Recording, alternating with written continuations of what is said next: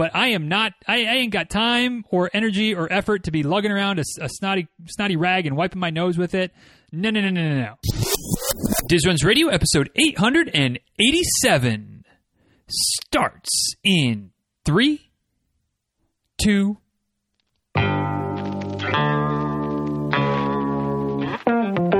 Welcome back to Diz Runs Radio, where I talk with runners from all corners of the running world about running, life, and everything in between. I'm your host, Denny Krahe, and it's just about time to head out the door for an easy run and a great conversation. So if you're ready, then I'm ready. Let's get started.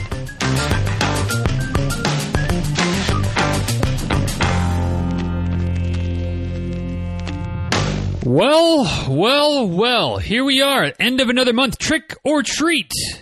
Not quite today. Trick or treat tomorrow, at least as this comes out the day before Halloween, uh, October 30th, 2020. We made it to another month. Only two months and a day left in this year. Um, and then hopefully magically everything gets better in 2021, right? Well, we'll we'll cross that bridge when we get there. But for now, uh, welcome to this month's Q and A episode. It's going to be a beast. So buckle up or be prepared to press pause and come back to it. Um, you already know how long it is because you can see it in your in your podcast app. Um, I have no idea, but I know we've got like 37, 38 questions, something like that. Uh, so I wouldn't be shocked if this eclipses last month's two hour and 13 minute episode. and ends up, I hope not, ends up longer than that, but it wouldn't wouldn't surprise me. So we'll see. I'll try to keep things concise, but y'all know how that works around here. Not very well. But before we dive into this month's questions, a couple of typical Q and A episode house cleaning uh, things to do slash announcements to make. So uh, first and foremost, as as longtime listeners are aware, this is an episode that we do each and every month. You ask questions, I answer them. Sometimes they're running related, sometimes they're not. Sometimes the answers are useful. Also, sometimes they're not. Uh, but something that I think is fun. I enjoy it. You all seem to enjoy it, so we do it. Uh, and if you're new around here, the best way to get your questions answered each month is to jump into the Facebook group. It's not a requirement, but it's definitely the, the easiest way to avoid losing the questions uh, because each month I put out a, a, a post uh, about 10 days before the episode launches that says, What are your questions for this month? You put them in the comment section, and that way that they're there. They're easy for me to find and we ask the questions. So if you want to do that, and, and there's a lot of other tomfoolery that goes on each month as well, beyond just that one post asking for the questions. Um, so come join the group, come join the party. Uh, like I said, I think we have some fun in there. Uh, usually a few laughs, some memes, some some gifs, some some tomfoolery as well. I think I already mentioned that. Uh, but dizruns.com slash Facebook is the link that'll direct you right there. And of course, if you're on Facebook, if you just search for the Dizruns tribe, ask to join, we'll let you in. Bada boom, bada bam, you're good to go. And then, uh, like I said, about uh, about a week and a half before the end of the month, which these episodes come out on the last Friday of every month, about a week and a half before that, I put a post up. You put your questions in, and uh, that's that's how this particular sausage gets made. Uh, the other announcement that I've been been kind of adding in at the end of these, or at the beginning of these, but at the end of the uh, how to get your your questions answered segment of the Q and A, is uh, the reminder that uh, this this year, meaning from July one to July one, the focus of the interviews of the podcast is you guys. You know, if if you want to raise your hand, if you want to volunteer to to join me on the hot seat and talk shop and share some of your running stories, um, still still taking names, still taking volunteers. Uh, we still got several folks that, that have raised their hand that, that I haven't reached out to yet, and we're trying to line up scheduling in the whole nine yards.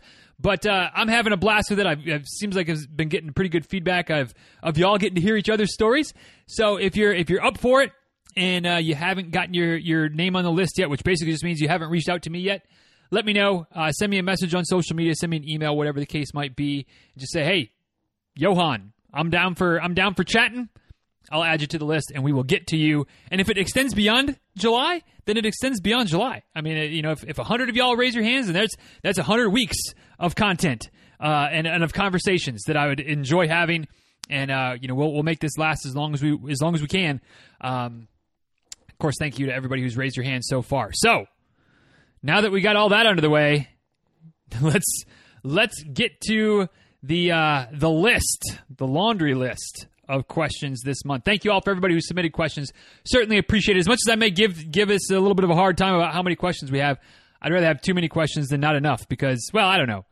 I just am appreciative of questions. One question, 30 questions, 40 questions, whatever it ends up with, that gives me an episode. So thank you all for all the questions and let's let's do it. So the first one comes from Houston from Jennifer. What is the best part of shorter daylight days? So I am a fan of daylight savings time. I've said that before. I'll say it again. I know that the whole clock switching situation, like nobody's really a fan of that. Um, but but in general, I like daylight savings time. I like the longer days in the in the evening, the more daylight hours in the evening. So you know, there's really not much of a of a good part to me of the shorter daylight days, with the exception of that it just means that in theory, winter is coming. Not that not that we get winter down here, but maybe maybe what it just means is that in theory, the oppressive heat and humidity of Florida summer is at some point in the next four to six weeks going to maybe abate for a month or two. Um, there's never any guarantees. You know, it's sometimes it's around this time of year, sometimes it's Thanksgiving, sometimes it's Christmas, sometimes it's my birthday in January. At some point, theoretically, we'll get a month or two of, of cooler weather. I don't know when it's going to come. I don't know if it's going to come this year with, with what it's been. It probably just skip right skip right on past us. It's probably the best. The best weather is probably already behind us. Uh, but in theory, the days getting shorter means that the uh, the air conditioning bill is going to drop a little bit because it's going to get cooler outside, and that's about the only thing that I look forward to about the days getting shorter. Uh, but I, I, you know, if we didn't have to drop back from daylight, if we could just stay in daylight savings time, the weather would still get better in theory. So you know, I'd rather do that, but we'll see. Um, but yeah, not not a whole lot. It just gets darker. Shorter days, not my cup of tea. But thank you for the question, Jennifer. Next one down the down the road here in Florida from my man Jay. Uh, if I understand correctly, that aerobic exercise builds stamina and burns fat. That an exercise. Wait a second. Let me re- let me restart this one. I'm I'm reading. I think I'm reading it correctly, but I'm not understanding it. So let me let me start over. Round two. Jay's question. If I understand correctly, that aerobic exercise builds builds stamina and burns fat. Um, then an exercise that would naturally lead itself toward a lower heart rate, like swimming or biking, would that be better than running to build a base and or to foster some weight loss? I hope that question makes sense. It absolutely makes sense, Jay. I just struggle to read sometimes. Uh, but but yes, in theory, that would work out. Here's here's the caveat. So you know, if you've heard me talk before about heart rate training, about um, the the value of building your base, running easy, running slow to, to race fast, all that kind of stuff that's that's what you're getting at here, Jay. And and and yeah, absolutely. You know, when it comes to, to your body uh, and, and building an aerobic base and and being in the fat burning zone, things like that, which is what happens at the lower levels of intensity of exercise. Um, it really doesn't matter what you're doing, right? Like like your body doesn't go, oh well, we're we're swimming, so you know let's do this, Let, let's let's make this happen. Versus when we're running, let's make that happen. It all is about the the level of intensity, the level of effort that your body has to go through based on the various activities. And there's there's no question that cycling, that swimming, because they're not weight bearing exercises like running is, um, that that you know the same level of of intensity as far as how hard you feel like you're working. Typically, your your heart rate ends up being lower with with being in the in the water, being on the bike. So you know to, to improve your your cardiac base or your your aerobic base to to you know be in the weight loss zone of of you know exercise intensity um, those things will work those things will work and you'll be able to be there longer typically than running. Whereas you know a lot of folks when they start into heart rate training or just focus on building their you know building their base by by running at a, at a lower level of intensity are often surprised at how quickly the heart rate can climb up. That said so so to, to answer your question first of all yes to build your base to, to foster some weight loss i don't know that it would be better but it would be just as good to swim or bike as it is to run because you're going to have an easier time keeping your heart rate below the thresholds, which is going to allow you to maybe get a longer period of workout or at least feel like you're working harder, which I think is a lot of times what people struggle with when they switch to more of a heart rate effort based training style for running. That said, when you go back to running, you're going to have be in for a little bit of an adjustment period, right? Because you're, not building running fitness when you're cycling. You're not building running fitness when you're swimming. Yes, you're building overall fitness, but there's some specificity of training that, that you're not getting from doing those types of activities. Namely, you're not getting that pounding, that weight bearing force that your body's going to have to, deal with when you get back to running. So when you get into running, you may feel like you're still not where you want to be based on all the swimming and biking that you've been doing.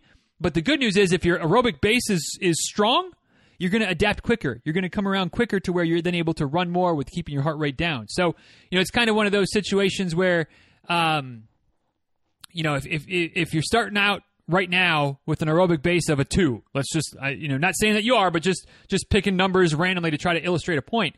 Um, if your aerobic base is a two right now, no matter what you're doing, and you're starting there, you're going to be doing maybe more walking than running than you want to do from running. But if you get in the pool, you get on the bike, you can build that up a little bit. Still feel like you're working working a little bit harder, getting you know taking ticking some of those those boxes of, of effort and, and hormones and and oxytocin, oxytocin, all those types of things.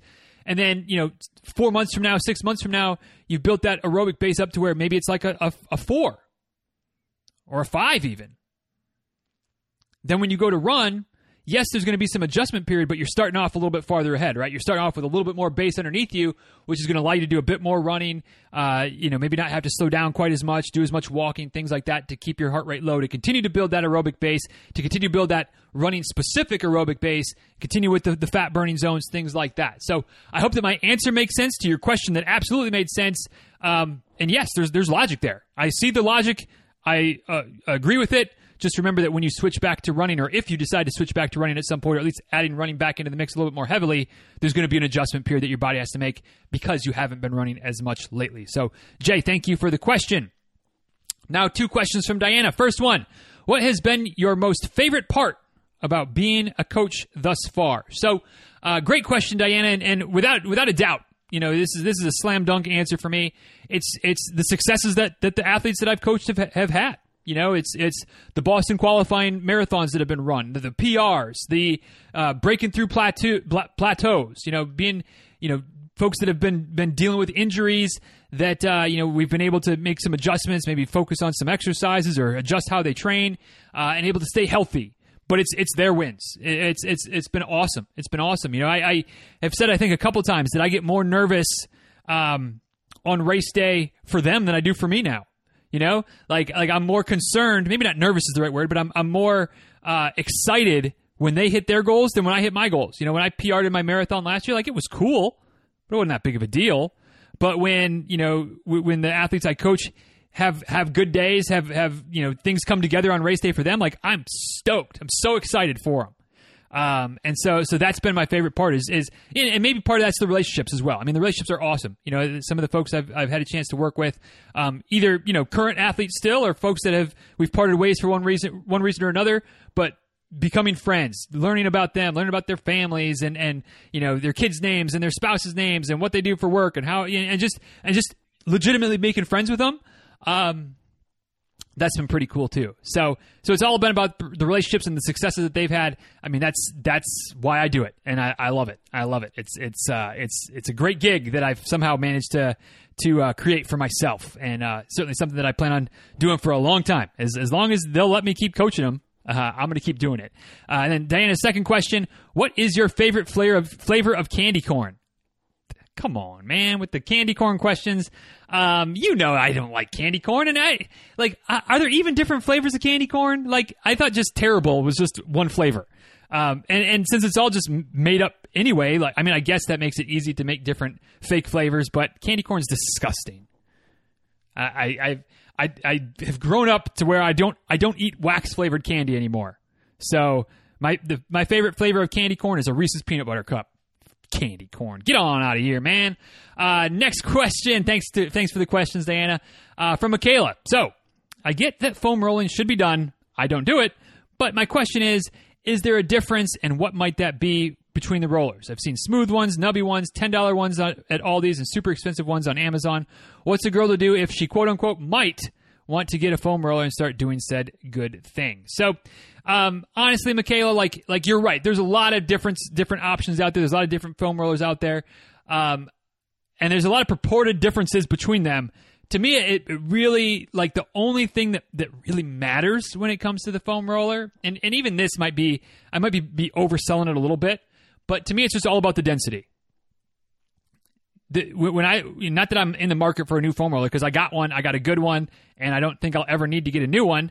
Um, because I got a, a fairly dense one. Um, but it, it, all just boils down to um, the denser it is, the the more it's going to dig in, the more it's going to get in, get into your your muscles and and you know kind of dive deep down in there with the massage action. The longer it's going to last. Um, although, quite honestly, you, could even get a, a, lower density one, and if you're just using it for yourself, you're probably not going to wear it out. Like when you're at the when you're at a gym, when you got multiple people using it, using it all the time, like that's where you really want to get the the higher dense ones, density ones, or else you're going to be replacing them all the time. Um, and that's really it. You know, that's that's that's the name of the game to me. Of course, if it's going to dig in more, it's probably going to be a little bit more uncomfortable. So beware. You know, if you're if you're a little nervous about dipping your toes in, you might want to get one of the, the cheaper ones that's that's usually a little bit less dense. Um, to kind of ease yourself into it and then maybe eventually graduate to a, a higher density roller. Um, but you know, if, if I was just going to get one, if I was going to encourage somebody to get one, say get get the higher density one, um, and you're good to go. The other thing to consider, the other consideration that I think is is worth considering, is the length of the foam roller. Now, you know, I have like I think mine's like a 36 incher, um, and and honestly, for most things, like you can get away with, I don't know, 12 inches, 18 inches, something like that, a, a fairly short one. Um, there are a few things that having a longer roller is helpful for. You know, if you're doing two legs at once, if you're doing something um, like sometimes I'll lay on my foam roller with it with it turned perpendicular. So basically, it's running from uh, the booty all the way up, you know, to underneath my neck. So it's running basically along my spine, and just kind of lay on it and help to open up my my chest, stretch out my pecs a little bit. Um, and you just can't do that with a shorter roller, right? Like you, you need a roller that's at least, you know, about three feet probably to, to cover long enough. Maybe you could get away with a little bit shorter than that, but um, two feet's not going to be enough. And that's typically kind of the standard dimensions are, you know, kind of 12 inches, 18 inches, 24 inches, 36 inches, something like that. So you, you need to get the longer one to do something like that. So I went with the longer one just to have the, the option to do that.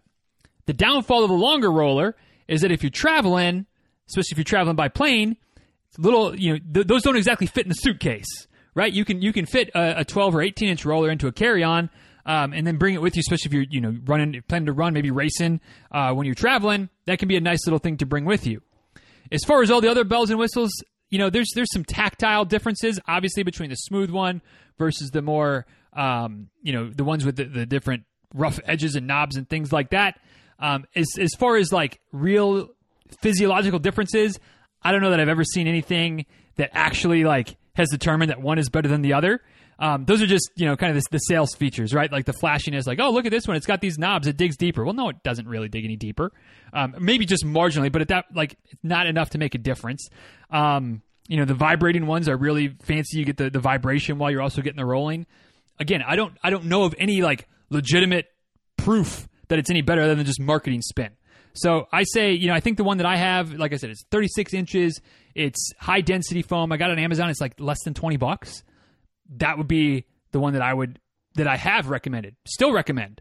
Um, but you know, it's it's up to you as far as as what actually you know one that you want to get. Um, but don't overthink it and don't don't break the bank on it because um, they're just not in my in my view. Um, the simple one is going to work just as good as as the fancier one, especially for somebody who's new to it, right? So just go simple and you're good to go. Um, next trifecta of questions from my man Gary Joe Collins, GJC. First one. You talk about being fat adaptive on the show from time to time, and I was just wondering if you could give me a beginner's definition for being fat adapted. So, yeah, Gary Joe, happy to, to try to explain this as quickly and succinctly as possible. No, no guarantees that I'll succeed. Um, but basically, be, becoming fat adapted as, as a runner means that you're allowing your body to be better suited to burn fat for fuel during exercise as opposed to relying on the glycogen, um, you know, glucose stores that we have in our body. And the main reason for this is that, you know, as, as I've talked about before, I'm sure you're aware, you know, you, you can run out of, of the glycogen and glucose pretty quickly. You know, you got a, an hour and a half, two hours maybe of, of glycogen stores that your body can tap into, and that's when you need to fuel yourself. That's when you need to supplement your your you know, nutri- that's when your nutrition strategy comes into play, right? Because you got to be refilling the, the tank because it's starting to run empty. If you can become more fat adapted, which is something I've been working on for gosh three years now, um, basically you, you, you're you're more you're better suited on race day to tap into your body fat stores for fuel. And you know even somebody who's who's super skinny which i wouldn't class myself in that but i'm, I'm not doing too bad on the old uh, you know uh, beer belly department. But uh, even somebody who's who's rail rail skinny has uh, days worth of, of stored body fat as opposed to a couple hours worth of stored glycogen deposits. Okay, so so in theory, maybe not practically, but in theory, if you're really well fat adapted, you basically can be bonk proof. You can just kind of keep going um, because you've got all this energy stored up in in, in you know in, in stored body fat. So that's kind of why I've gotten into it, and it's and it's a process. It's not something that, that happens quickly, um, and it's something that you know kind of being low carb, running running easy uh, is something that really helps with it because if you start running too hard, as your intensity increases, your body turns to the glycogen stores because that's a quicker source of energy. You know, think of it as as maybe like um, maybe a, a, a, shoddy example, but hopefully it proves the point of something like you know kerosene versus diesel fuel and how quickly kerosene lights, but it, it burns out quickly. Versus you get a diesel engine going and it might it might take a little while to warm up and take a little while to get going, but once it gets going, man, it, it, it can it can run forever, right? Um, and it's the same thing with our body. So we can we can process the, the sugars in our in our body pretty quickly for energy, but it's short term. All right, and it's it's quick, high explosive, not high explosive, but you know it's it's it's that high energy stuff, high intensity. You're burning mostly mostly carbs, mostly gly- glycogen and glucose. Lower at lower levels of energy, lower levels, of, sorry, lower levels of effort. If you can get your body to to adapt to burning fat, which again, it's a process because it's not easy. Our bodies like to do what's easy, so it likes to turn to the to the, the stored carbs in, in our system. Uh, but over time, you become fat adapted, and and you're never going to be just burning fat or just burning carbs. But you know, if if you can you can tilt that ratio to being predominantly fat burning with a little bit of carb burning going on as well. Uh, you can kind of run forever, at least until your, your muscles give out, until you you require too much sleep. But from an energy production standpoint, less likely to bonk, more likely to be able to just keep on keeping on which is kind of where I feel like I am right now.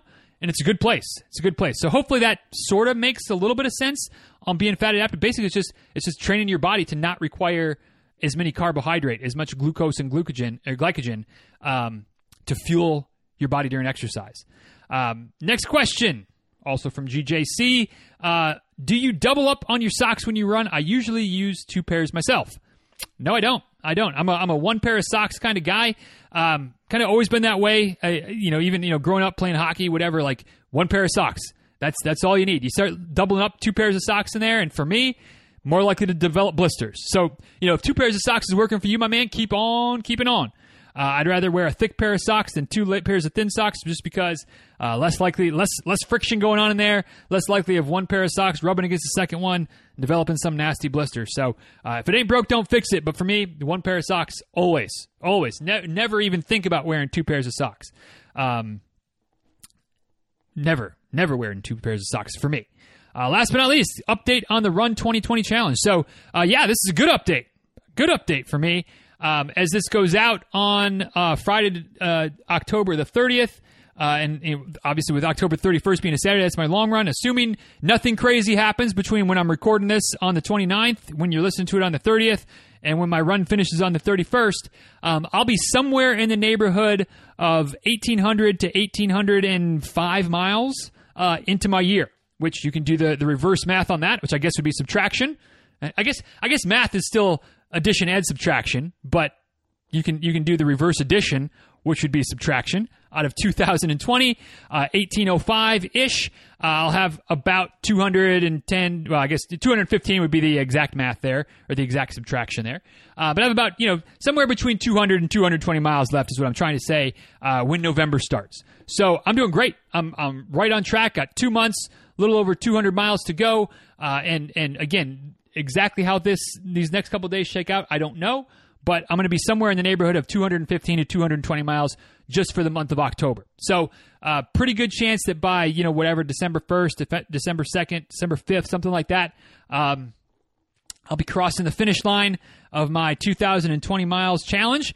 Uh, but won't be stopping, won't be slowing down because there's also a pretty good chance at that time that uh, my my craw team and I will be somewhere in I don't know, Patagonia, maybe somewhere in Chile, Argentina, something like that, making our way towards the South Pole.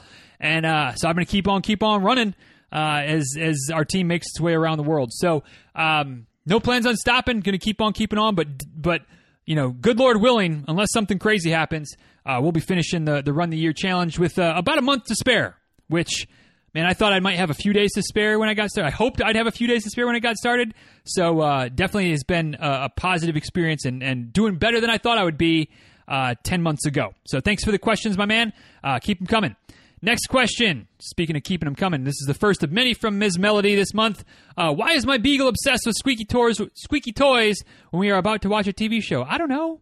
I don't know. Probably because you've you've rewarded that behavior. You know, you sit down to watch TV. The, the, the dog the dog brings a, a, squeaky toy to you. You squeak it a few times. You throw it. She brings it back, and you've just kind of reinforced this behavior. If you just ignore the dog, she'd stop bringing you the squeaky toy. So you know, a little bit of of who, who is who was it that uh, um, I want to say Maslow, but it's it's not Maslow.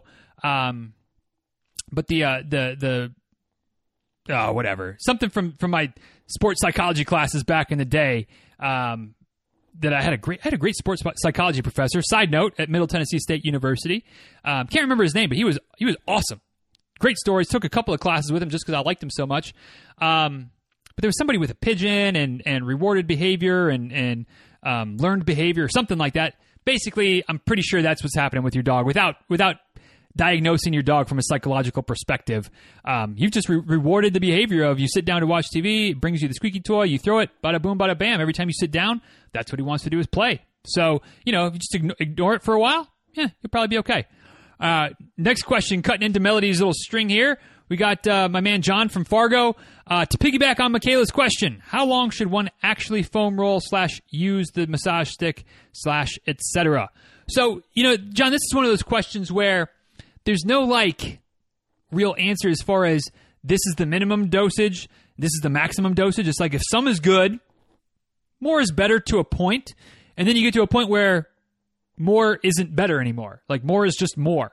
So, you know, I'm, I'm kind of making things up here because, I, again, I don't know of any real studies that have looked at, you know, if one is is two minutes twice as good as one minute, or twice as effective as one minute, or you know, is five minutes twice as effective as two and a half. Like, I don't know that any of those studies exist.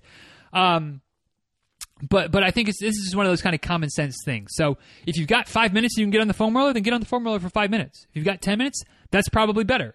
You know, would, would I go? Would I encourage somebody to go much longer than ten minutes? I don't. I mean, it's not going to hurt anything.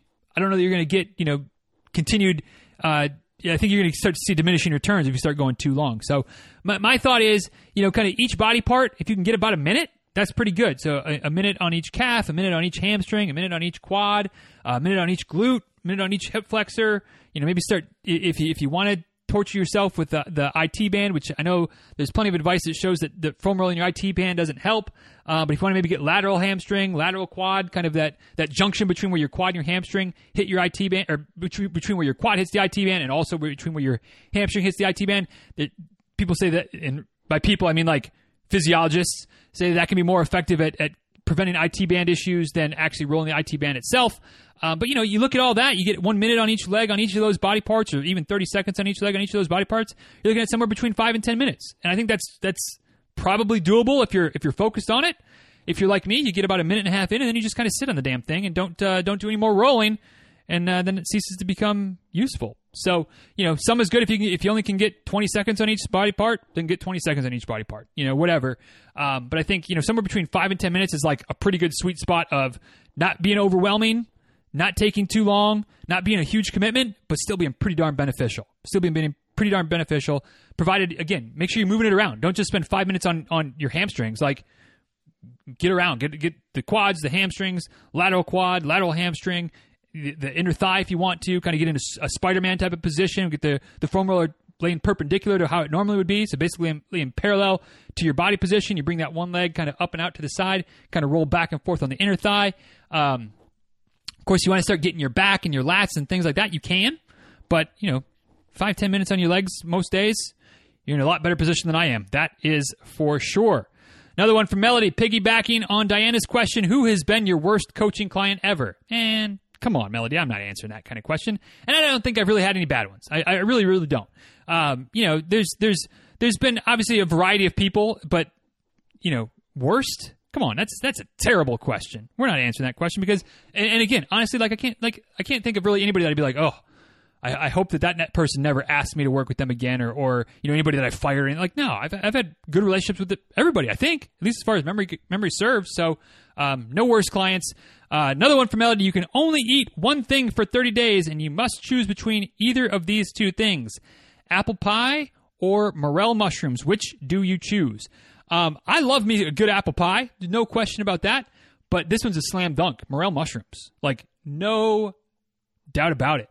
Um, one, because, I mean, I haven't had morel mushrooms in like 15 years, 20 years. Basically, since I was in high school. I don't think I've had morel mushrooms since I since I lived at home in high school, uh, because morel season in Michigan is like April and May. Um, when I've been in college, you know, um, usually over by May. So I guess March and April really. Um, so by the time I'd get home, like they pretty much weren't happening anymore, uh, and they're expensive AF. So I'm not buying them, um, but they're delicious. They're delicious. So you know, I haven't had morel mushrooms in years. I can I can get an apple pie any old time. Um, but also, you know, if, I, if this is the only thing I'm eating for 30 days, like there's only so much you can mix up an apple pie. You can go, you know, a Dutch apple pie. You can go with a, a lattice work crust. You can go with a, like a covered crust. You know, you can go with with raisins in it. You can add a little pecans. You can add a little craisins. Like you you can you can spice it up a little bit.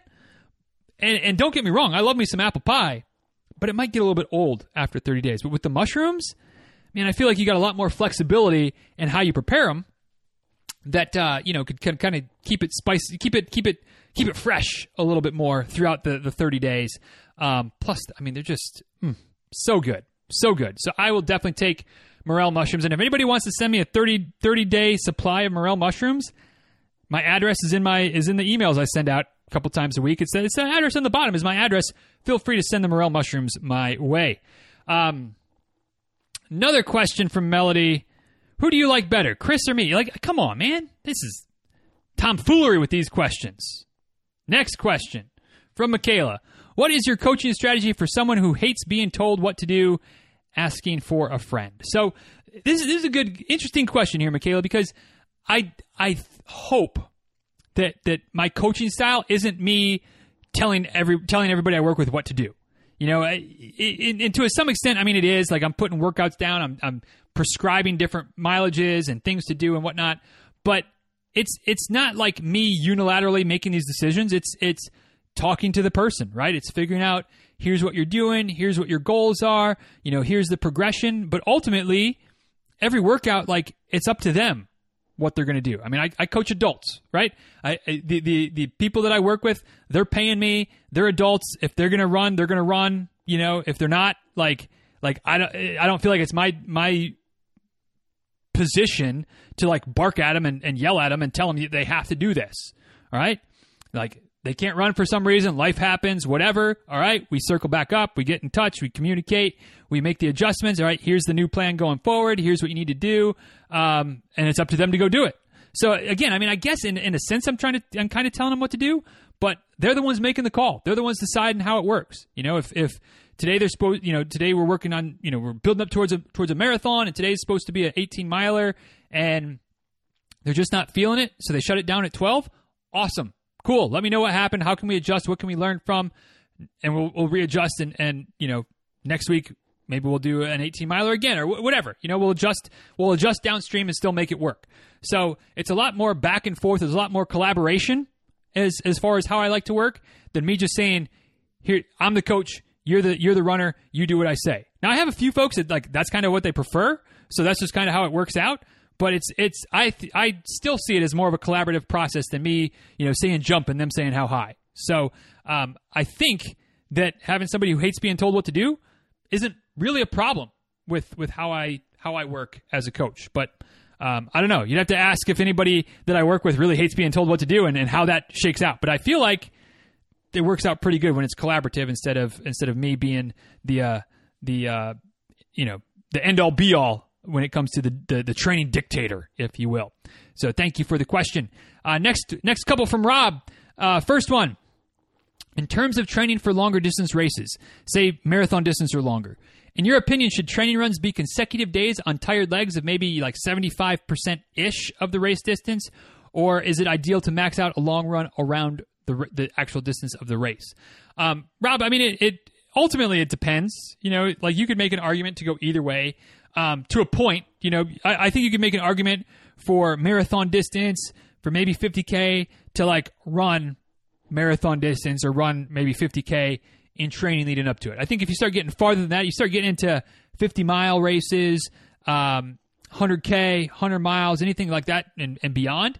Um, I mean, you're not gonna you're not gonna really max out on a long run around around that. Like, well, I'm just gonna run 100 miles for for kicks because you know a month from now I got a 100 mile race. Like that's that's that doesn't make sense. Like like the physiological impact that, that takes, the amount of time commitment that that takes, uh, that's probably not going to work. So that's where you're breaking things up. You're doing, it, but even then, you're not even doing 75 percent, right? You're not going to run back to back 75 milers to prepare for a 100 miler. Like you're talking about maybe back to back 30 milers or back to back, you know, a 35er and a 25er or something like that. Um, and, and, and you like just because the amount of recovery time, the amount of wear and tear, like it's not worth pushing too much farther than that. Uh, but for something like marathon or half, mar- or I'm sorry, marathon or a 50k, you know, you could you could you know, I've had folks that like to do a 26 miler leading up to their marathons. Um, I've had folks that don't want to go past 18. You know, you can make it work either direction. So it just kind of it just kind of depends on on what kind of what what might work best for you, even mentally. Really, you know, like if if you're afraid that that there's a lot of gap between running 20 miles and running 26.2 miles because there is. Um, so if you're like, yeah, you know, I, I, I, would like to maybe run a little bit longer than that to kind of, you know, have a better idea of what to expect for the last few miles, then run a little bit farther, run at 23, 24, even 26 if you want to. Um, but if you're like, no, you know, if I'm, if I'm confident in the volume of training that I'm doing, maybe because you've done it a few times, so you, you know, you know what to expect, you know how your body responds to these longer distances. And you know what, this, this training cycle, I'm cool with, with quote unquote only doing a 22 mile leading up to my 50K. Hey, rock on. Which is kind of where I'm thinking I might be for the 50K that I might be doing in December. I don't know. Well, to be determined on that. Um, but it just kind of depends on, on your experience, I think, um, on your fitness, on your schedule. There's a lot of variables in it. And, and I don't know that I would say that one is better than the other. I think they're both very much effective. Um, I think there's there's positives of both. I think there's potentially negatives or maybe not negatives, but things to consider on both fronts. Um, but either can work. It just it, you know it's it's a, it, I think also it's important to remember that in any distance that you're training for, it's more than just that last long run that matters. Like what else are you doing that week? If that's the only run you're doing versus if you're running, you know, if you're running four other times that week, five other times that week, well, you know, let's let's factor that into the equation as well. Um, so either can work is the moral of the story. Uh, second question from Rob: Do you think virtual options will now be a permanent option in the post-virus world of, of running? Um, I mean, I think whichever way, whichever answer I say here, there's an asterisk, and here's the asterisk. Um, I think that that virtual virtual races are not new, right? Virtual races have been a thing for a while. Um, plenty of people run virtual races every year. A lot of us didn't realize how prevalent they were because we were signing up for in-person races, right? Like we were looking for the in-person race day experience, but virtual races, virtual challenges are not something new. Um, and so I don't think they're going anywhere. I, I think they're still going to be around, but I don't think that it's going to be like it is now, right? Like when, when we can get those in person races again and we can do them safely and we can do them without worrying about all the social distancing stuff because the virus is eventually we have a vaccine or, or you know, whatever. And the virus is, is not what it is right now. Um, I, I mean, I don't I don't see races going. Well, you can either run it in person or you can run it virtual. Like that's that's not going to happen. I don't think. Maybe there'll be some races that'll offer those types of things, but but in general, um, in person races are going to be in person races, and virtual races will continue to be a thing for as an option for for some folks, but not like I don't think you're going to see virtual Boston marathons every year, virtual New Yorks, virtual Marine Corps, virtual virtual like I don't I don't think so. Maybe I'm wrong. I've been wrong about everything about this whole damn pandemic so far, so I wouldn't surprise me if I'm wrong again here. But I I do not think that that's going to be a regular piece of the puzzle. I think that I think that there's going to be way too. I think that I think that right now there's a whole lot of virtual race fatigue. I think that there's a whole lot of pent up demand for in person races. So I just think that that when it first when races first start coming back again, nobody, with the exception of you know there's going to be one or two. There's always one or two but basically, nobody's going to want to do a virtual race when they can run in person. And I think that that um, I don't think there's a financial incentive for Boston, for New York, Chicago, Marine Corps, Disney. I don't think there's an, a financial incentive for them to do a virtual option. I think it's just more of a pain in the ass for for no no additional revenue. And let's not kid ourselves; those races are businesses, right? Like they're they're not they're not in place to to just allow runners to come run. Like they're in there to generate profits, and I don't think there's much of a profit margin for them for virtual races. I think the reason that the, that the virtual races are happening this year is because it, it helps them stay afloat, helps keep money coming through the door you know, for the races that have already collected their money, it allows them to say, "Hey, here's this option, and, and we already invested in these medals, so here's the medals." Um, and you know, this way we don't have to offer a refund. But no, I don't see them going. Well, you know, if you want if you want to run Grandma's Marathon in, in 2022, you can you can either come to Duluth to run it, or you can you can sign up for the virtual option. Like they're going to say, like, "Hey, you can you can come run it in Duluth if you want." You know, if you, if you get yourself picked in the lottery and you pay the money, come on down. Otherwise, maybe next year maybe next year. So that's that's my thought. Who knows? Only time will tell whether uh, virtual options continue to be a permanent thing in the running world, or whether they kind of go back not into obscurity, but back into you know something that some people do, something that it's an option. A lot of charities would do it, um, but as a regular thing, I don't I don't see it being any longer than it absolutely uh, has to be. Meaning, as soon as races are back in person, pretty much across the board, you won't hear a lot of virtual races for a while. I don't think. Uh, but thanks, Rob. Uh, next couple questions from Thessaly. Two things. First, book and guitar updates, please. This is this is insert crickets sound effect here, uh, which we don't have. But if if we did, you'd be hearing the crickets right here. Nothing on the book. Haven't even been playing the guitar much this month. I don't even know, and I don't even know why. Like this month has been a little bit busy. I had a sick kid at home a couple days, but but you know, like, and there was one day I can't even remember what happened. There was one day that I was planning. All right, I am going to work on the book. Uh, going to get a couple thousand words written today, and then something derailed me. Um, it was it was it was like on the agenda for the afternoon because I was like, I know somebody's going to ask me this damn question about the book. I need to say that I did something on it this month, um, and it just didn't happen. Didn't happen. So one of these months, I'm to have a positive report. Um, but I, I, mean, like I said, I didn't even play the. I mean, I dabbled on the guitar a few times, but like no no new songs, no new things, like no real progress made. Um, I don't know. I guess it's just been a month, and I don't even I don't even know why. I don't even know why, but it has been. Uh, second question from Thessaly What is an easy to run in Halloween costume for a race or a turkey trot or a jingle bell run? So, you all know where I stand on running in costume. And if you don't, here, I'll tell you, I don't do it. It ain't my thing. If, if it's your thing, cool. Like, I, there's no judgment from me. In fact, I like to see costumed runners at races because it's, it's it's it's fun. You know, seeing the creativity, uh, sometimes seeing the suffering because they didn't realize where it was going to rub or chafe or breathe or whatever, um, and go, oh, that's that right there, my friends, is why I'm just running in my running clothes, and you can enjoy that costume all you want. Um, but but that being said, like an easy to run in Halloween costume, like I don't know, or turkey trot or jingle bell run. Um, to me, I guess that you know the easiest costume are the ones that you can be most close to a quote unquote normal running attire. So maybe like a hat, maybe something that uh, is is some type of headgear, but that you're still able to wear this the regular kind of like you know uh, some type of sweat wicking shirt, running shorts, and and not a whole lot of else going on to have the chafing issues or the overheating issues or the costume falling apart issues that uh, I've seen. I've seen all of those uh, from other folks on race day. So I think the easiest one would have to be Christmas time, right? Would have to be a Santa Claus hat, maybe a, a red shirt, uh, you know, black shorts or red shorts. And there you go, you're Santa Claus, right? I mean, you could go with like an, an elf hat and go with green and be an elf. Um, you go with reindeer antlers and then just brown and be a reindeer. Um, but I feel like those are the easy ones, right? You know, maybe at, at Halloween you could maybe at, at, Thanksgiving you could get something with a, a, a, turkey on your head or a pilgrim's hat. Um, but but that's I don't know. I mean, Halloween in theory you have a lot of options because you know you can do like it's not just one th- like you don't have to just be a pumpkin, right? You could dress up as whatever. So you could dress up as you know some runner. I saw I saw somebody on um, I think it was on Twitter that dressed up as as Courtney Dahlwater, Dahl Dauwalter, however you say her last name. Um, and it was like it was brilliant. It was a brilliant costume that, that you know most people wouldn't get. But as soon as she was like, "This is what I'm dressing up as for for whatever," I was like, "Oh my gosh, that's that's fantastic!" You know, the basketball shorts, just the white T-shirt, like hair in a ponytail, like or in a bun or whatever. However, Courtney wears her hair usually. Um, it was perfect. So you know you could do something like that. I guess my first my first inclination was to go all Wednesday Addams and be like, you know, what what is your Halloween costume? Like I'm a homicidal maniac. I we look just like everyone else.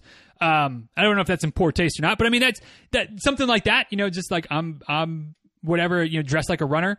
Um, So you're just wearing running gear, right? You know, just like your favorite runner that, that wears the kind of gear that you would wear, and there you go, done. Some elite runner. Um, but but yeah, I mean, I feel like the easy ones, the slam dunks, is, is the Santa Claus hat. You know, and especially at Christmas, it, for most people in, in a December Christmas time type of themed uh, Jingle Bell, Santa Dash, whatever the case might be, um, it's probably cold enough that wearing a hat, wearing a, even wearing a, a Santa Claus hat on your head, isn't that oppressive, right? It's not like it's going to make it that much more uncomfortable. In fact, it might even be something that is a necessary part of the attire. And maybe even wearing a Santa Claus suit might be a necessary part of the attire if there's snow on the ground and things like that. So I feel like that's the that's the easiest one to default to. Um, other than that, be creative, but don't count on me being creative. It ain't happening. It ain't happening. But uh, thank you for the questions, Destiny. Always appreciate them. Uh, another block of questions from Marcel. First question. I think there's five of them in a row. Here we go. Let's let's power through them. No problems here. Why do some dogs react unexpected when a runner or cyclist passes by, and what could be done preventatively against being attacked? So, uh, when I first read this question, I don't know if this is what you're getting at, Marcel. When I first read this question, I was like, oh, you know, if somebody's out walking their dog, um, and then you, you come up and pass them, and the dog gets gets gets startled. Basically, the dog is scared. Dog is alert. Uh, you know, not not aware that you're coming, and they get startled, and it's like, oh, you like they some dogs, you know, fight or flight, right? Some of them lash out, some of them cower away. Um, but that's just kind of the dog's reaction. And, and, you know, in that situation, I feel like, you know, the, the, the best thing you can do is just try not to sneak up on behind a dog and, and, and their, their owner, right? Make a little bit of noise. Just like if you were, even if you're not going to pass on the sidewalk next to them, but just make a little noise, uh, scuff your feet, clear your throat, say good morning before you get up to them. Um, and, and depending on, on who's walking the dog, like that, that might set them at ease too, to, to know that, oh, you know, somebody's coming, like you're not startling somebody by coming up from behind them. You just say, hey, good morning uh, coming up with behind you with my dog, or I guess they're the one. With, I always run with my dog, so I always think about that. But they're running with their dog. You're you're out there just or walking with their dog. You're out there just running. Say, hey, you know, coming up behind you. Just want to let you know, uh, good morning. And you're out in the street. They're on the sidewalk. They they can. The dog hears you. The dog turns around. The owner's at, at you know more relaxed. The dog isn't sensing That the owner's afraid. Um, so everybody just you know muted right there. But then I was like, well, maybe he means more of like, you know, a dog that's like just out in the yard or you know dog that's that's laying on the porch and you know I go running by their house or riding by their house and the dog comes out at me how do I prevent that from from happening um, in that case it's probably not so much the dog being startled although I guess there still could be a little bit of that but it's probably more of either the dog being territorial or the dog just being bored you know so if, if, a, if a dog's territorial it's it, you're on its quote unquote territory, even if it's not just right in front of the house, but maybe it's you know the dog considers it's block the territory. Um, so it's it's you know recognize like hey there's a trespasser whatever. The dog's kind of doing its job at that point right? Like maybe that's kind of maybe it's supposed to be a watchdog so it's kind of doing its job. Um, so just give it a wide berth get off the area as quickly as you can. Um, but don't just like turn and run because then the dog might chase you so you just kind of you know like what i do is if a dog's coming at me um, first of all and and maybe this is this is not relevant but like i'm a dog person. Like i'm not really afraid like even if a dog is snarling and coming at me like i'm really not that afraid um, I mean, I guess in certain situations I would be, but for the most part, like I've never. It's been a long time since I've really been afraid of a dog. Um, which maybe that's that's an unhealthy, unhealthy, unhealthy, uh, unhealthy approach to things. But like, if I see a dog coming at me, or if, if I'm running and all of a sudden I, I kind of sense that a dog is tearing at me from behind, um, if I have my dog, then that then that creates a little bit more of a situation. Um, but if I'm out like on a long run, I don't have my dog with me.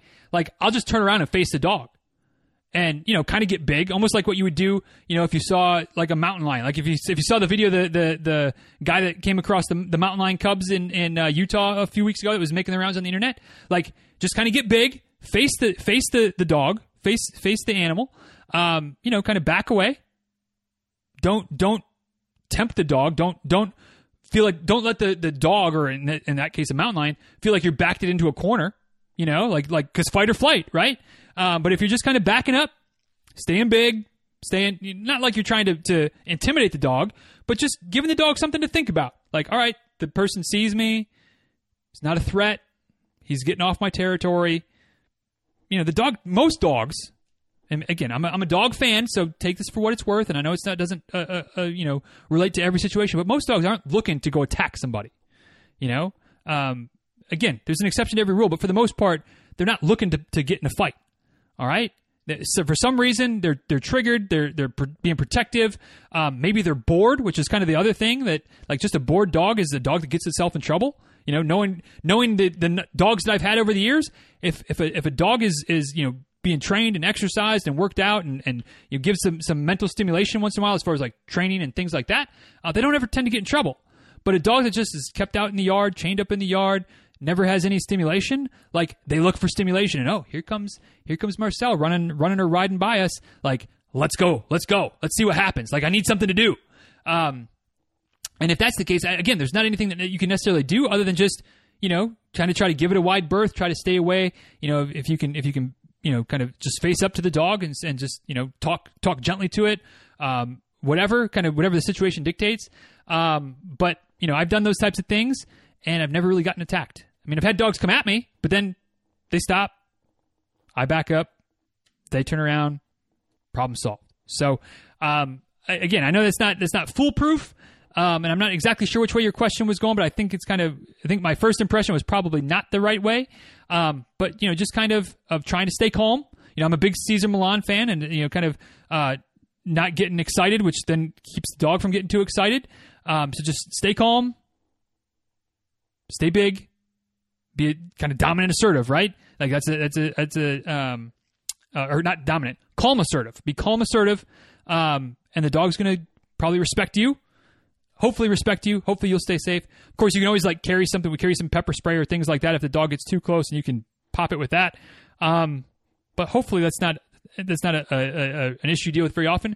And then maybe the last bit, while we're on the subject, is if you know if, if it's the same route and you're always running by the same dog that's always giving you trou- trouble, then just you know maybe change your route if it's at all possible. You know, go go a different place, um, avoid that area, and you know if you know that there's a dog there that, that's that's not very friendly or that's very territorial or whatever the case might be, just try to avoid that area if you can.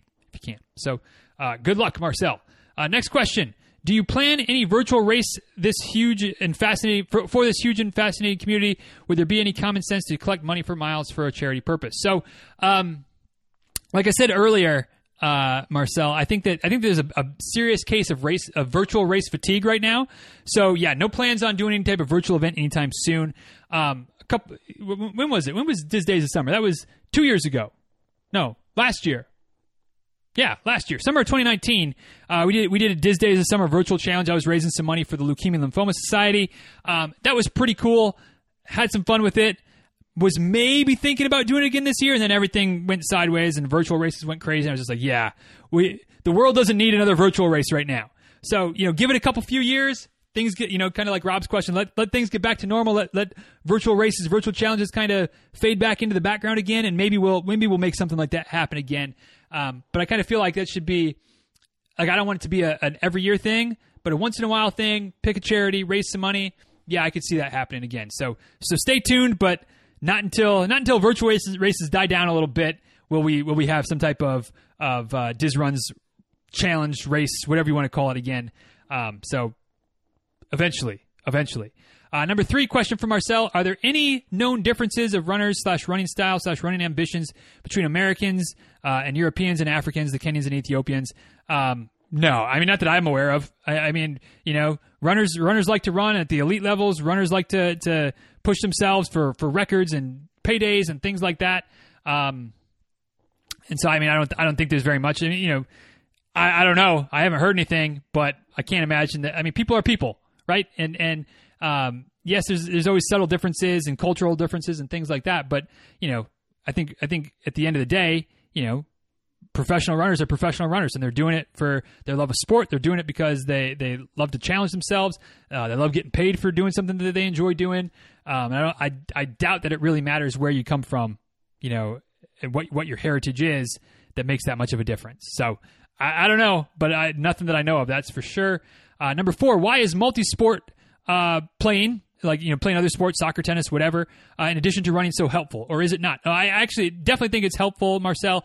Um, and the big re- like, the two big reasons are that um, one it kind of helps us to build some other you know strengthen some other muscles work our bodies in different ways build some different energy systems so you know you're just going out and running you know just regular running it's great but you mix in a little stopping and starting, a little lateral side to side movement, things like that. You're working your body in different ways that helps to build strength, builds coordination, helps to reduce injury risk because you're not doing the same repetitive motion over and over and over again. And I think that all those things, when you roll them together, when you're when you're hopefully more likely to stay healthy, although you may have an increased injury risk in other things, right? You may have an increased injury risk of of you know some type of impact sport or whatever the case might be. But uh, as far as running injuries are going, you're to have probably a, a decreased risk of injury, increased overall strength, increased muscular balance or body type balance because you're not just doing the same repetitive motion over and over again. Um, I think all those things combined absolutely are beneficial. Absolutely are beneficial. I think that that being a, a well-rounded athlete is a good thing for us as runners. Um, not that we sh- not not that we can't focus primarily on running, but mixing it up once in a while, something that I probably need to do more often, and a lot of us probably would benefit from as well. Uh, last but not least, often when you talk to uh, talk in your podcast slash interviews, you mentioned the 5K or 10K. Is it kilometers or miles? Definitely, definitely. You know, the K is kilometers. Um, you know, and sometimes I might mix around the, the 5K and the 3.1. Uh, 3.1 is 3.1 miles. It's the, the equivalent of the 5K. Um, but if it's a K, we're talking kilometers. Absolutely, absolutely. Uh, you know, I, I, speak a little bit of metric systems, so sometimes I might mix them up a little bit. Uh, but when I mentioned the 5K and my disdain for it, it's, it's the 5,000 meters, not not my favorite race at all. But uh, thank you for the questions, Marcel. I know you recently joined joined the crew and have reached out over email once or twice. Appreciate having you around, and uh, hope hope that you'll continue to listen to the show and uh, you know chime into some conversations in the Facebook group once in a while. And, and anytime you want to ask questions down the road, please feel free. Uh, next question from my man Jason Dennis: When you run multiple marathons one year, what's the best way to determine which one you run faster uh, or which one to aim for uh, for a PR? So. Um, you know, Jason, this is this is a, a question that not everybody is going to relate to because not everybody's running as many marathons per year as, as you are, my friend. Um, but I think it's a, it's a valid question. Even if you're just looking for, I'm just going to run one race, you know, eventually down the road. I want one race. It's going to be my goal race. I'm going to aim for that PR, that BQ, whatever the case might be. How do you determine the proper race? How do you determine the right, the right race to run? I think the first thing that people look at, which is valuable and valuable and something that should be looked at, is the course profile right? If it's if it's up and down mountains the whole way, like I'm not saying you can't PR in a in a mountain race. Um, and by mountain race, obviously being in Central Florida, I mean anything like that has rolling hills is be a mountain race, right? Um, I'm not saying you can't PR in something like that, but you're not making it easier on yourself. So maybe you want to find something that's maybe a net downhill. Maybe you want to look for something that's a little bit flatter that has a little bit of, of I do think a little bit of, of elevation change once in a while is helpful you recruit some different muscle fibers, your form changes a little bit, you, you dig a little deeper, you're able to coast a little bit on the downhills. Um, but do you want you know constant up and down the whole way? Probably not. So look at the look at the course profile. Look at the the races that you know kind of lend themselves just from a layout perspective to be a little bit faster. You know, um, another area that or another another factor that is of course at play and, and uh, fairly common sense, fairly well thought about is looking at you know what the kind of anticipated weather forecast for race day might be. You know, again, not that it's foolproof. Weather is is always a variable, and you never know exactly what it's going to be like until the day of because the forecast can and, and often does change. But you know, if you're looking at a, at a Florida race in say January, February, there's a decent chance it might be pretty comfortable. If you're looking at a Florida race in August, there's a decent chance it's probably going to be miserable right? So, you know, kind of looking at general weather forecasts, general weather patterns. There's a reason why there's a lot of races in the spring, a lot of races in the fall, because that's when it's not too hot, not too cold, kind of that, that sweet spot. But we've all heard of races, we probably a lot of us have run races where the expected temperature or the expected weather and uh, the actual race day weather don't always line up, right? Unseasonably hot, unseasonably cold, it can happen. It's not foolproof there, but again, if you're if you're trying to figure out all right what's, what's my race I'm gonna really try to hammer this year, you're looking at the elevation, you're looking at the profile, you're looking at what kind of weather is is at least reasonable to expect. It could always go sideways, but what's reasonable to, to expect? The area that I think we tend to overlook that we might be wise to to at least consider is not just what the weather's going to be like on race day and in the location of the race, of course, because you might be traveling somewhere, and so that that you know can impact what the weather's going to be like, but also what the weather is going to be like where you live during the bulk of the training. So if, if you're doing a, a spring race somewhere where you're like, oh yeah, the weather's going to be great, you know, it's it's always it's always beautiful in in you know whatever in, in Tennessee that time of year. Um, it might be, but what's the weather like where you are in the preceding three or four months leading up to that that may impact your training? You know, maybe you're training for a spring race, but you live in um, in Duluth, and you know there's a pretty good chance it's going to be negative negative 30 degrees for a solid two months of that of that training cycle, and you're going to be running through snowbanks that are four feet deep uh, to to get your miles in. Not saying you can't do it. Not saying that that couldn't maybe put you in a in a great position to still be ready to PR in in that spring race, but it also might be tough to get the, the caliber of training in that you would get if you were training through more of a of a summertime to trade for a fall race. Okay? And vice versa. You know, for me, looking at a fall race, like fall races are great because I'm training through the summer, right? And so like it's probably going to be cooler even if it's a warmer day, you know, in in Virginia or in Michigan or in, you know, wherever. If it's if it's a warmer day for them seasonally, it's still probably going to be a cooler day for me. Um, but do I like the idea of doing a bunch of 20 milers in July and August in Florida? I mean, not really. You could make an argument that I don't I like the idea of doing a bunch of 20 milers anyway, and you wouldn't be wrong. But doing those in August to prepare for a September race, like, ugh, that's a little bit more tedious. It's a little bit more wear and tear. It's a little bit more difficult. So, you know, would I be more likely to, to be in, in peak shape by doing my 20 milers in, in August or doing my 20 milers in January or February in Florida?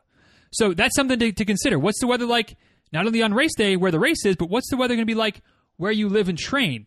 And trying to optimize that for giving yourself the best chance to have good quality training runs leading up to this race that you're really going to try to push hard, push yourself on. So, lots of things to think about. Um, but I, I, feel like that's that's the best way is to kind of look at all those factors. What's the course profile? What's the projected weather going to be like for the race? What's the projected weather going to be like where I live uh, for my training? And then, of course, travel. That's that's a part of it as well. If you're looking to to travel to a race, figuring out travel logistics and and all that kind of stuff, and, and how that fits into your life, you know, that's that's gonna be part of it as well. But you know, it's the moral of the story is there's not one best way to determine. It's a confluence of factors, just like a lot of things in life. It's it's not just one issue that's make or break. It's it's a whole host of things. How it all how the puzzle kind of fits together. That's going to give you your best chance to to to, to be able to to PR hit your time goals. Um, and the sad thing is is that you, not you don't know all the factors because you don't know what the weather's gonna be like on race day.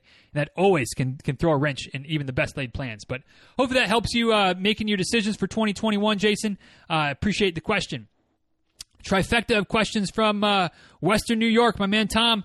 Uh, first one I just bought a headlamp for the first time ever. Can you share any tips or experience in using a headlamp? So, uh, Tom, honestly, like it's. And, and don't take this the wrong way. I don't. I don't mean this anything other than just being sincere. It's. It's not difficult. It's it's pretty much foolproof, right? Like you, you put the thing on your head, you figure out where the button is to or the button or the switch, whatever, depending on what kind of headlamp you have uh, to turn the to turn the light on. You might have a couple different settings. You might have like a high beam, a low beam, a flashing beam, whatever. Um, you know, you, you figure out what the, the click sequence is, or you know how many how many times you have to press the button, how far you have to slide the slide the uh, the switch. Um, you put it on your head. You fit, make sure you know how to adjust the, the strap on your head so it fits it fits snugly but not too too tight, uh, so it's comfortable, not bouncing around, um, and you're good to go. You're good to go. I mean, that's like there's no real tips for it. Um, you, you just kind of got to got to adjust it, play with it, and and figure out what uh, what actually works best. You know what, what's comfortable, but it's it's pretty much foolproof. Um, I'm more of a Knuckle Lights fan myself anyway. Like I just feel like that's easier. But depending on where you go, I mean, there's a time and a place where headlamps are going to be more appropriate you know, where you need a broader stream of light, where you need something that that is it still keeps your hands free. I mean, even though knuckle lights basically keep your hands free anyway because it fits over the outside of your your hand, um, you know, there, there still might not be optimal given certain certain circumstances. But for me, the knuckle lights are my go-to. Um, not just because they're a former sponsor of the show, but because I, I just like them better. They're more comfortable to me, or they're, they're less uncomfortable. Like a headlamp is uncomfortable, um, but you know they, they work, and there's a reason lots of people use them right? And again, they're not difficult. So, you know, you may have you may be able to play with a little bit of the angle. You know, some of them have a, an adjustment that allows you to, to focus the angle of the beam, you know, farther out in front of you, more down in front of you, you know, more closer to you, farther out in front of you. Um, but you know, it, it, there's not a tip or experience with that. It's just figuring out the right mix for you, depending on where you're running. Are there street lamps? Is it a dark trail? Like what's going on? How much light do you need right at your feet? How much do you need to see out in front of you? Um, but that, those are easy to adjust, right? Not not difficult, not difficult. So don't overthink it, my friend embrace it, get out there and get your miles in uh, with these these shorter days. That, that headlamp's going to come in handy for sure. Uh, number two question from Tom. I have noticed that a lot of elite marathon races this year have been on loop courses of about four to six miles in length.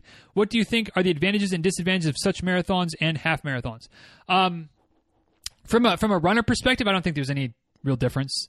Um, of course, you know maybe maybe you have a few less hills or, or things like that because uh, you know a longer course or a point to point course, you might have more more issues with with those types of, of things along the way along the race. Um, but you know for the elites that are racing the elites, there, there is there is much about racing each other as there about the course, right? Because everybody's running the same course, so it's it's they're playing off of each other. So maybe somebody is stronger on the hill, stronger on the downhill, stronger on the flat. So you know ha- has some of those advantages. Um, but in general, it's it's the race is the race. The race is each other. There's no there's no major things there. Um, but from the the actual setting up the race itself, there's a, a, whole host of logistical advantages of having a looped course instead of a big long course to cor- uh, you know point to point type of situation. Um, you know, having have having fewer streets to cut to close down. Um, ha- you know, that's that's a big one. Uh, for these these elites that are that are the only ones running the race, it's easier for television coverage right? To to not have to you can set up some some some stands there as far as for the cameras. Obviously, there's gonna there's probably gonna be a camera like on a on a car, a camera truck, something like that. But you know, some of those those wide shots, they, they can use the same camera for multiple wide shots instead of just you know having one at mile 12 and have to have another one set up at mile 16, another one set up at mile 22. You know, like like they can they can just have you know a couple of them set up, they're good to go. Water stops, aid sta- aid stations, things like that again, easy peasy. You know, there's going to be one at, at, this spot of the course every time you come around, every time you lap. There's going to be one here, and there's going to be one there. Done, easy. Um, so, so all the logistical advantages, and really no disadvantages from from the, the race perspective, because the reason that they're doing this is because you know it's a field of what twenty people, you know, something like that. It's not like they've got thirty thousand runners running where it would be so congested it would be a freaking nightmare. Um, that's that's why some of the, the the elite marathons that have happened this year have are on the smaller courses instead of the point to point because there's not also 50,000 other runners running that day. Um, so no real disadvantages. It's just a, it's just a logistical. It's logistically easier to set it up that way, as far as I can tell. I mean, I have no inside knowledge on that, but that would be those. That's the only reason I can think of that you'd do it that way. It's just logistically easier. Um, and again, when you got 20, 20 elites running, or whatever the number is, but it's not many um, you don't have to worry about the course getting crowded or things like that. Like it all just kind of takes care of itself, and you run a few loops and you're done. Bada boom, bada bam. Hopefully, you get a payday because that's how they're making their money, right? Uh, last but not least, speaking of payday, what is your favorite Halloween candy that is not a Cadbury egg? It's not a payday, but a payday is good. Payday, payday is a very underrated candy bar that there's a it's a good candy bar. Period. Uh, but definitely my favorite. I mean, I, I kind of alluded to it this morning or this morning. It feels like this morning. Earlier in the in the episode, uh, Reese, Reese's Reese's cups. I mean, Reese's peanut butter cups is is uh, uh about a one candy. It doesn't get a whole lot better than that. Um, I mean, there's other things that are contenders for the crown. Snickers are good. Uh, paydays are good. Almond Joys, Mounds. Um, you sense a theme here. Something chocolatey. You know, I'm, I'm, at a point in my life where I don't want Skittles. I don't want Starburst. I don't want all that sugary crap. I'll take something with chocolate in it though.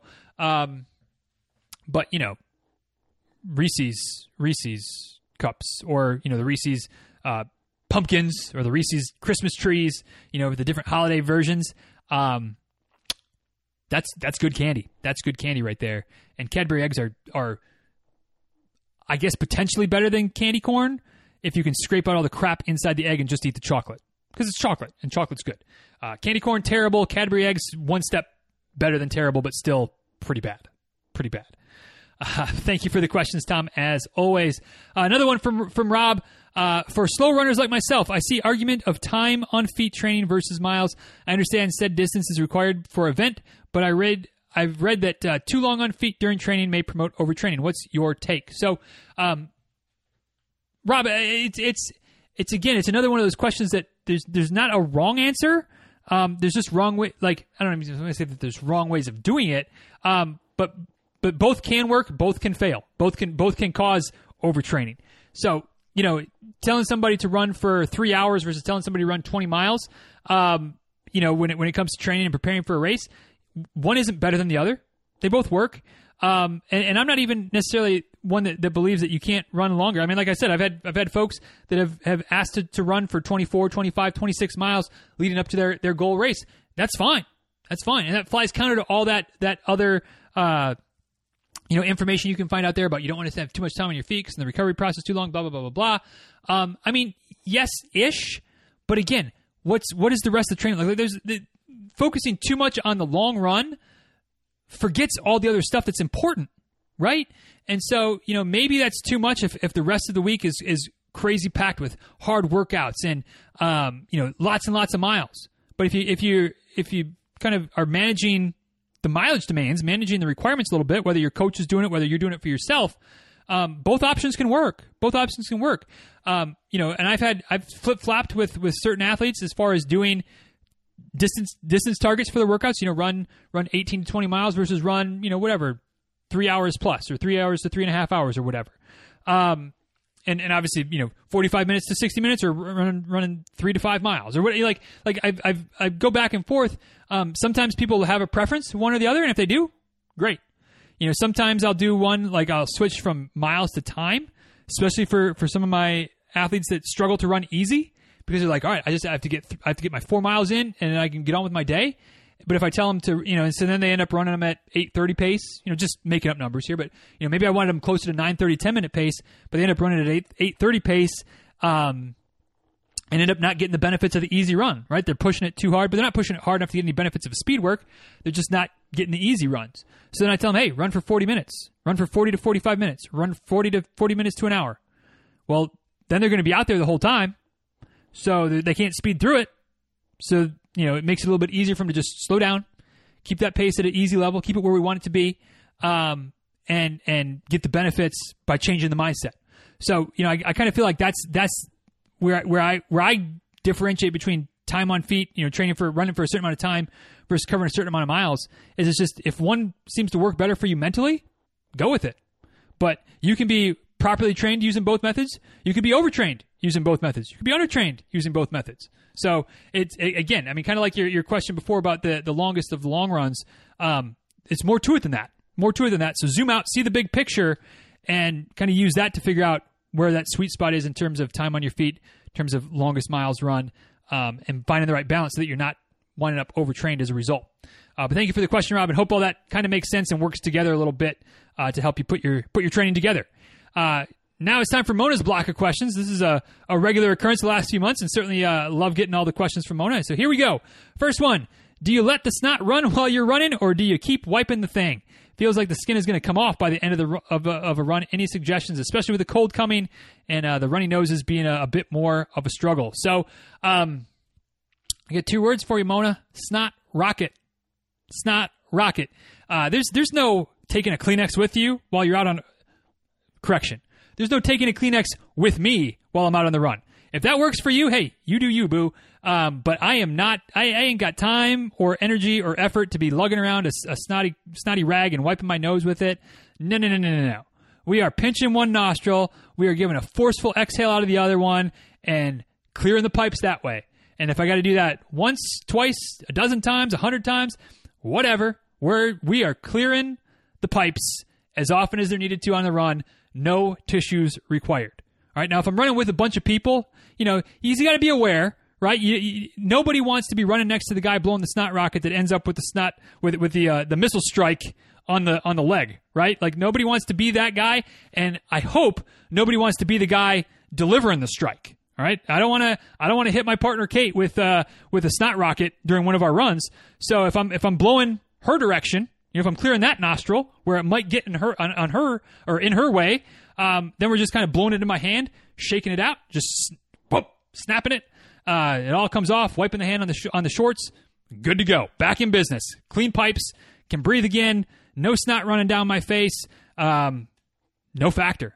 No factor. So I don't know. I mean, I'm I'm about the least germaphobe person there is. So maybe that uh, is rubbing a few of you the wrong way, but that's what I do again, if, if the, the Kleenex issue works for you, or is that something that, that you uh, you know subscribe to? I'm not going to tell you you can't do it, but I'm going to say that snot rockets are way easier. Just good to go. Mm. And and and for the record, like the feeling of blowing a good snot rocket and just just boom, like I don't know. I mean, maybe this says something. This definitely says something about me, but that's just that's just a good feeling during a run. Just hmm, Mm. Good stuff. Good. Wow, that really that took a turn, didn't it? Yeah. Next question from Mona: Do you take supplements as far as multivitamins specifically for active lifestyle? You know, like zinc, B12, vitamin D, or calcium. Uh, just just curious. So um, I used to be like, yeah, I don't take anything, but I, I can't really say that anymore because I do. Um, I it, but I'm not like perfect. I'm not meticulous about my my supplementation. Uh, but I take a, a, at least one, sometimes two uh, pills of vitamin D most days because I've I've heard a few things, and this is all just kind of you know not like super uh, rigorously scientifically studied, but I've heard some things about vitamin D and what it does to the immune system and specifically in the world of COVID, it, it, was something that was on, I think it was Radiolab a while ago, where again, I mean, it's all just circumstantial, but it's one of those like, it doesn't hurt me to take a little bit more vitamin D. Most people are vitamin D deficient anyway, or at least on the low end of the scale. Um, so supplementation is a good thing. Um, but it was basically saying that, that they were studying a homeless population in, in I think Seattle, you know, kind of in the early part of the, the COVID crisis. And they were like, oh man, this is going to be, it's going to be terrible because all these people at the shelters and, you know, tr- like we got to give them shelter, but at the same time, now it's people in close proximity and, and the spread, um, yada, yada, yada. But then they, you know, during the day, they'd, they'd release them from the shelter. They'd be out on the street. They'd be out in the sun all day. Uh, and then they come back to the shelter. And there was like zero cases of COVID transmission while they were there. They're like, this can't be right. Like our city is, is, you know, at, at that point, like, re, you know, really struggling. There's COVID everywhere. And so they started like actually testing people for it, even though there were no symptoms anywhere. And I don't remember what the population number was, but it was, it was high. Like I mean, like half, maybe more than that. Don't quote me on that, but I feel like that was about the number. Like it was like like I'm listening to this and going, holy crap! The number of people that tested positive for it, none of them were symptomatic. All right, and and again, I don't want to draw any any any firm conclusions here, but when, as soon as I heard that, I was like, yep, we're I'm the whole family's taking taking vitamin D now. You know, I think I had started taking it before then, um, but that's when we got you know gummies for Addison, and, and Rebecca is afraid to swallow pills, so she takes gummies as well. Um, but we got we got them their their vitamin D gummies. We got me my uh, vitamin D pills, and just every day take them, take them. I don't care if you don't like them, take them because if if there's any correlation, if there's any resistance to improving your immune system, uh, and and you know either eliminating the uh, the you know hopefully being asymptomatic if we got COVID, or at least just being more on the minor scale of things, maybe being, you know, more immune, not immune, but having a better, you know, stronger immune system, being able to fight off the flu or upper respiratory infection or anything like that. Um, because of taking vitamin D, good to go. Good to go. So I do still supplement with vitamin D. I also try to get outside most days, that doesn't always happen. But you know, again, I thankfully I live somewhere where the sun is the thing, um, and it's it's warm enough that I can be out there without being covered up in the wintertime months. Um, and I do you know, out, you know, running without a shirt most days. Although I guess most days I'm running before the sun, so that doesn't matter. Um, but you know, get out, work in the yard, get out, do pull some weeds. Uh, right now, paint the damn house. Like try to be outside in the sun, get a little vitamin D that way. But I still supplement as well. So I take vitamin D every day. Um, I take a multivitamin some days when I think about it. Um, I take some some algae uh, algae pills some days uh, just to try to you know get more vitamins, more greens in my diet because I don't uh, eat enough green food sometimes. So try to supplement a little bit there. Uh, and then the other thing that I take is vitamin C on a regular basis, uh, and, and by that I mean every time I fill up my water bottle, I put a little scoop of vitamin C powder in there, a little bit of sea salt as well. I don't I don't think you'd call sea salt a supplement, um, but I mix that in with my water um, and take you know about three thousand whatever milligrams of of uh, vitamin D or vitamin C per day uh, and I guess you know somewhere between 5,000 and 10,000 milligrams of or whatever it is. I see whatever the the the dosage is of the uh, the vitamin D. Whether I'm taking one or two pills of those per day, um, just to try to keep that immune system intact. Uh, because you know, I mean, let's not kid ourselves. Running is a stressor. Running can wear down the immune system, uh, and ain't nobody got time for being sick, especially. Uh, with COVID, so if you know if we can tilt the odds in our favor just a little bit around our house, vitamin D across the board, vitamin C for me, multivitamin, uh, and some algae as well. Um, but that's it. That's it. Nothing nothing fancier than that. Um, next question from Mona. My running shoe is scraped only from the right heel. I consciously try to be mindful of my foot placement, but how do you practice uh, the foot striking correctly while running? I never thought I was a heel striker. So, um, Mona, one thing I would I would say before I really get into your question is don't necessarily mean that you're a heel striker just because your you the right heel is a little bit worn down. It could just be from swinging your foot through. If your foot is just rubbing just real lightly on on the the swing through every time, um, that could be causing the the heel to be worn down a little bit, even if you're not striking on the heel when when your legs swing underneath or when, when your foot's first contacting the ground. So, um, So don't read too much into it. I mean, it's, a good piece of information. It's something to look at. The wear pattern on your shoes to try to figure out, you know, how you're running things like that. But it's it's not necessarily if it's a worn there doesn't mean that's the spot that's striking the ground first. It could just be, you know, how you how you how you run. Could be scraping the ground a little bit. Could be how you walk in them when you're not running. Because um, that's something I notice. I when I when I walk, I drag my heels a lot. Um, so maybe there's that. I don't know. I don't know. Just something to think about. But as far as how to change your your running form, um, this is one of those situations where I, I feel fairly strongly that if it isn't broke, don't fix it. Okay? If, if you're not having injury issues, excess soreness, excess aches and pains, lots of niggles, um, I wouldn't be worried about changing my form just because I'm noticing that there's a little bit of extra wear on the heel of my shoe. All right?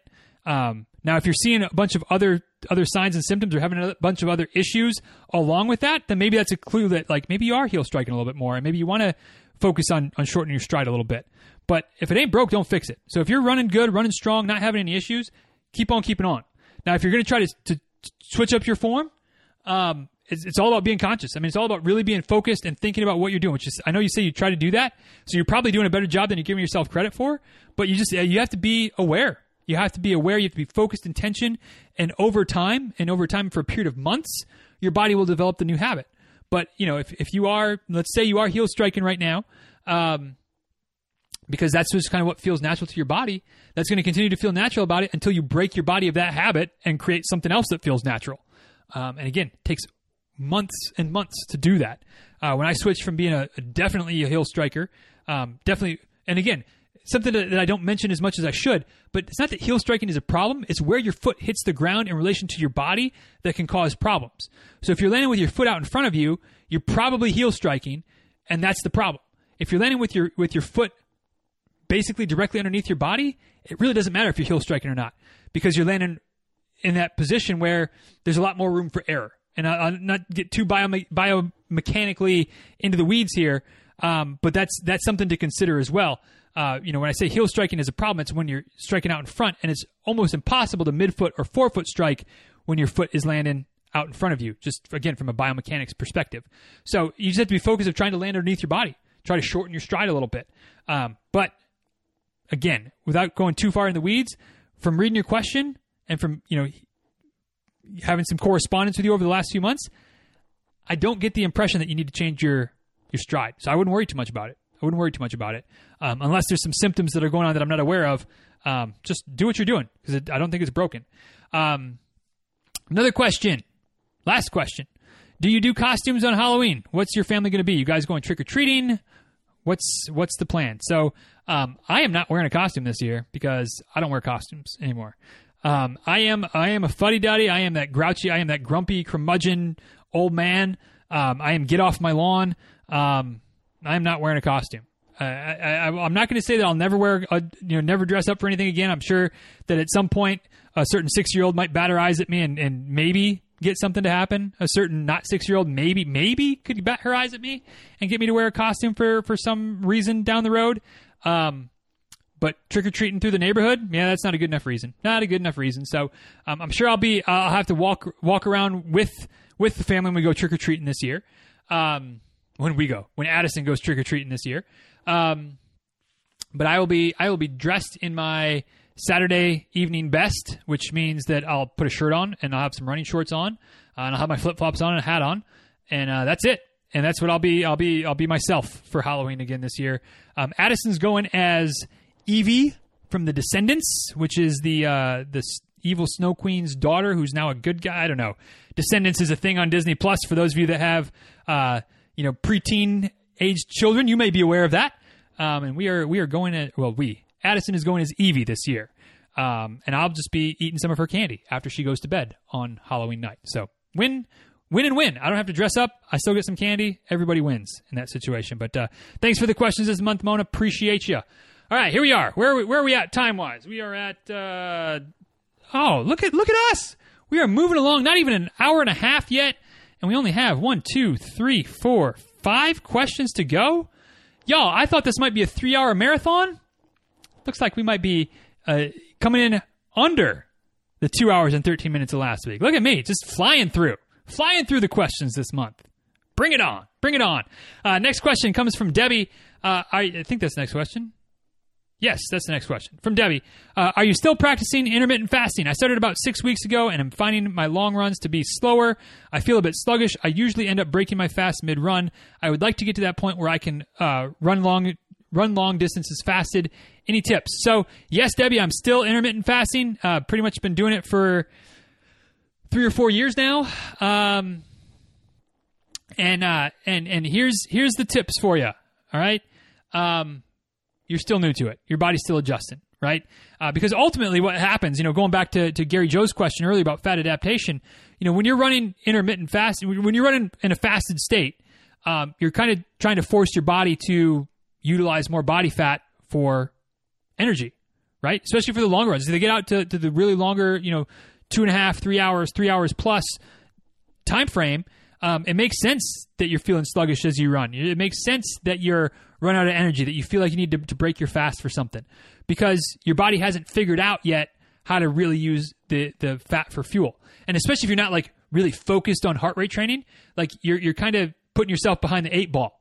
All right. That said, I'm not I'm not trying to discourage you away from it. I'm not trying to force you into heart rate training or force you into a, a low carb diet. All those things are options. All those those things kind of can tend to work together well. You know, low carb, intermittent fasting, heart rate training, they work really well together, but they can all work independently of each other. Okay, so you don't have to do all of them at once. You can pick one. You can pick intermittent fasting as something that you're working towards and, and trying to do. The thing is, it's going to take longer for your body to adapt, which is okay, fine, not a big deal. And, and honestly, this year with with the dearth of races going forward, um, at least in the short term, not a bad time to take a step back and focus on training fasted and how that that working on, on getting your body to be more fat adapted can be very beneficial to you when races come back. Um, so my tip would be, you know, you're, you're slowing down, which is good. Keep doing that because when you're running slower, when you're running at an easier easier level of effort, slower pace, your uh, body will get better at using body fat for for fuel, which is what we're trying to do here. Um, and my other suggestion would be to shorten the distance of your long runs a bit. You know, if and I'm going to make up numbers, but you know, just play with play along with me here.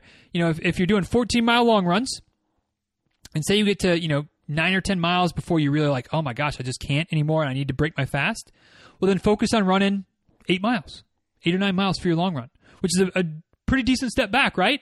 But but focus on what you can do, and then almost like you're you, you know building your fitness from from square one. You're kind of building your fitness in this fasted, depleted state from not from square one, but not at 14 miles either, right? So you, you run what you can. Run to seven or eight miles and call that a long run for a while. And then, you know, a week or two down the road, bump it up to nine. A week or two down the road, bump it up to 10. Then take a little cutback week, go back to eight for a week. Then back, bump it up to 10 again, then up to 11. And build your way back up over the course of a few months to where you're able to do the, the 14 miles that you could do right now if you weren't running fasted. You know what I mean? So you kind of have to build yourself back up because you, you're, you're ba- I mean, not basically, you are. You're training your body in a different way than what you had been. As such, you can't you can't expect that you can do the mileage that you were doing before you started running after intermittent fasting. Does that make sense? Like, you know, you, you're you're asking your body to do the same thing, but you're stacking the deck against it by not fueling beforehand before your body has been able to start to adapt to uh, burning more body fat for for fuel during your runs. So um, you know, try to try to reset a little bit, keep it running easy, run a little bit shorter, build back up, and you might find that that you know it won't take you too too long. But again, if you're doing if, if you're only doing intermittent fasting, it might take a little bit longer to get there. But you can get there. You can get there. And and I'll tell you what, when you do, it, it it's it's makes life a lot easier on race day when then you don't have to, to fuel as much and you get a lot bigger kick from the fuel uh, when you do take it on you know certain long runs or races or things like that. So stay the course if this is something you really want to do, Debbie, because it takes it takes time. It takes time. Um, you know, and and you know, I wouldn't be surprised if it's a couple more months before you really feel strong if you stick with it. All right. And not that you have to, but just recognize it's not a, it's not a quick fix. It's not something that's overnight. You know, if it's working for your shorter runs, great. Longer runs just take a little t- take a little more time to develop because you're going to run out of that glycogen your body's still trying to figure out how to switch over to the fat stores, and it just takes a while. It just takes a while. So thank you for the question, Debbie, and good luck. Keep us posted. Uh, next question from Nicole.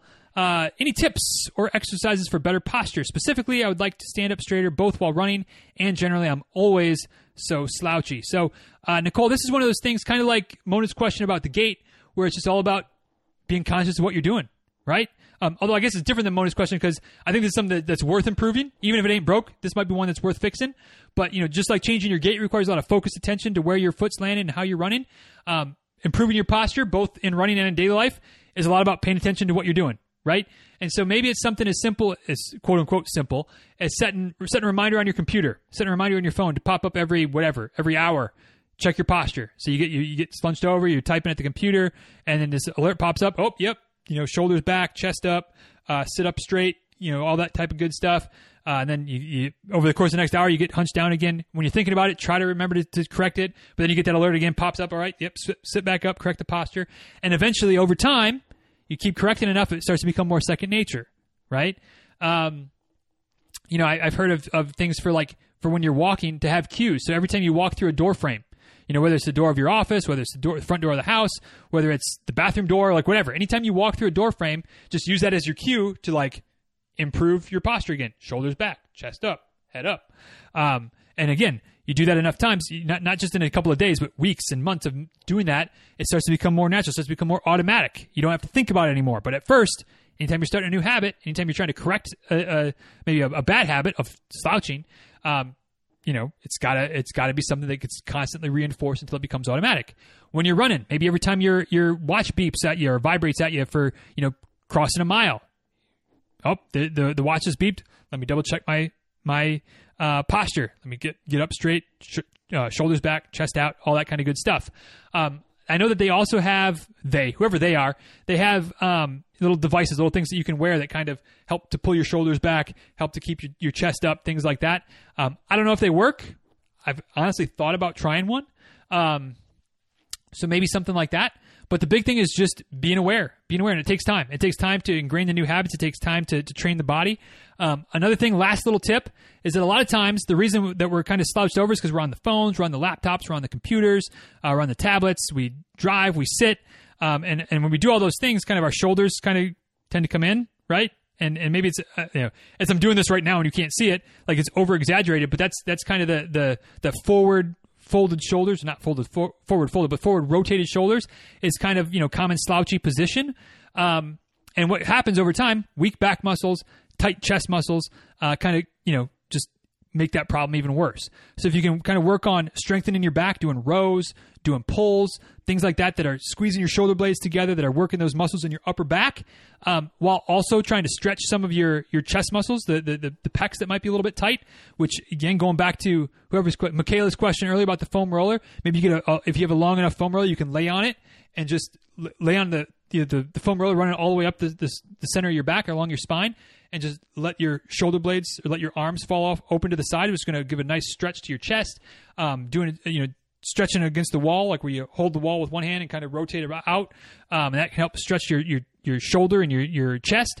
Um, but doing those in, in, combination, strengthening the back, stretching the the cat, uh, stretching the the chest, um, can help to improve your posture a little bit as well by basically making it so you're not fighting upstream the whole way. So combination of things, but it all just comes down to being aware. The more frequently that you're aware, the more frequently you're checking in with what your posture is doing and then correcting it. Long term, the less you'll have to keep checking in with your posture and correcting it. But it's all about awareness. It's all about awareness. So, uh, you know, set those set those alerts, set those reminders, uh, invest in the, the gadgets um, that that say that they help you. Um, and good luck, good luck. But definitely something worth. This is like I said, this is one of those that's probably worth correcting, even if it doesn't seem broken at the time. Uh, not a bad idea, and again, something I've thought about. I, I'm right there with you. I am slouchy AF. So uh, maybe you and me both, Nicole, can got to work on our posture uh, into the next year and beyond. Uh, but thank you for the question. Uh, three more. One from Heather. Uh, I have a heart rate training question. Well, let's talk heart rate training, girl. Um, as I understand it, most methods agree to keep our heart rate low, you know, in the green zone, blue zone, zones two and three, under MAF, etc. Which again, totally right. Like there's a whole host of different uh, vernaculars and different theories, but they're all, you know, any good training philosophy is like, yep, most of your runs should be in, kind of in that low, that low level of effort. So, you know, whatever terminology you want to use, spot on there, Heather. Uh, so most of them, let's see here. let me start this again. As I understand, most most methods agree to keep our heart rate low during training. What should we then expect our heart rate to do for a full marathon or longer on race day? What does quote unquote race pace look like? So, great question. Great question. It's something that uh, I don't know that I've talked a lot about. Um, and I apologize for that because I've talked a lot about heart rate training, right? Uh, but maybe not always about what that means on race day. So, um, you know, you're training low. You're training in that in that low zone most of the time. Maybe you mix in a speed workout here and there, which is fine and actually beneficial, good thing to do. Uh, but predominantly, you're running easy, right? Uh, but then on race day, we're not racing easy.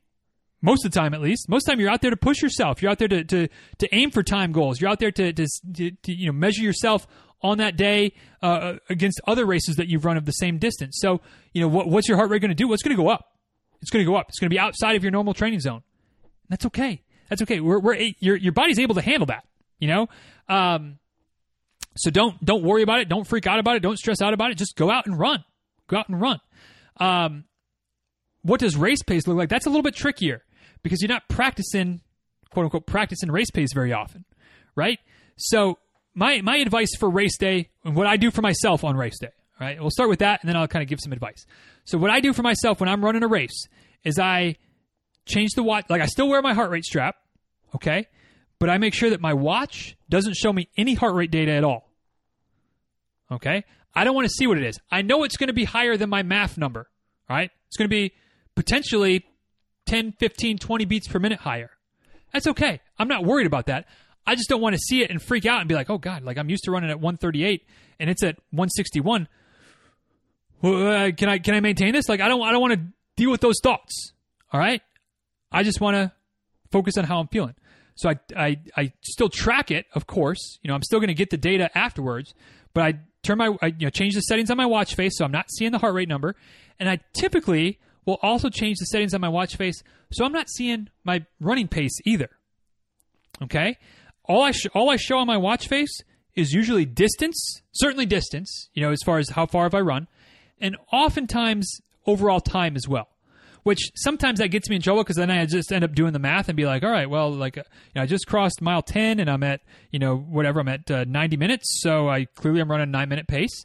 Um, and so sometimes I'll even turn the, the time off and just have the distance in my in my watch so I can reference where I'm at on the race in accordance to how far the race distance is. And the reason I do that is because I'm, i want to run by feel. I want to trust my body. Um, and and um, back in the day, one of the old timers I had on the show, uh, Chuck was his name. What's I can't remember Chuck's last name. Um, but he said he said that you know relying too much on technology because he's a, he's an old timer, right? Like he's he's you know running with his with his sundial on his wrist as opposed to any type of fancy G, GPS watches. Uh, but he's like, I think a lot of times people can run faster than than than they give themselves credit for.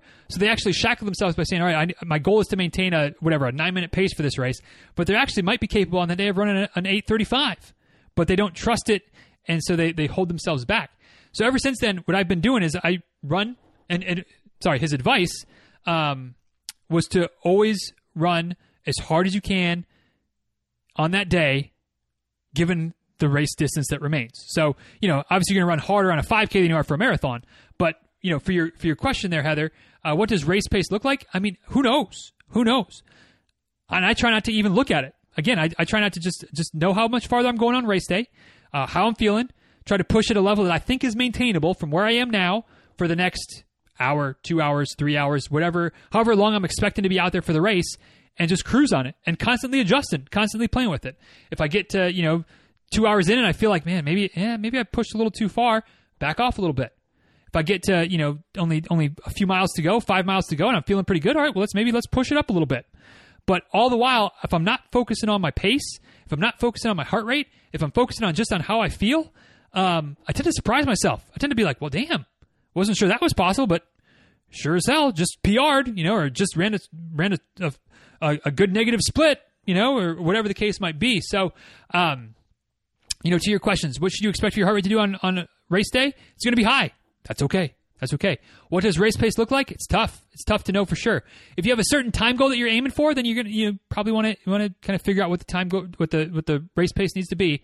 But if you can if you can manage the uncertainty of just trusting your body and running, that's what I like to do. That's what I like to do. So, you know, it's to be, it's to be, you know, what, do, what does race pace look like? Again, it's my like third time trying to answer the question. Um, I don't know if this is to be any better than the first couple of attempts, but we'll see. Um, it's to look a lot faster than what you've been used to running at when you're training.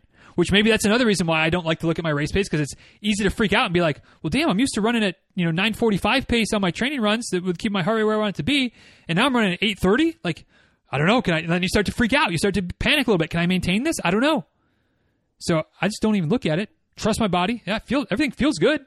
Feels fine. Breathing's good. Um, running strong.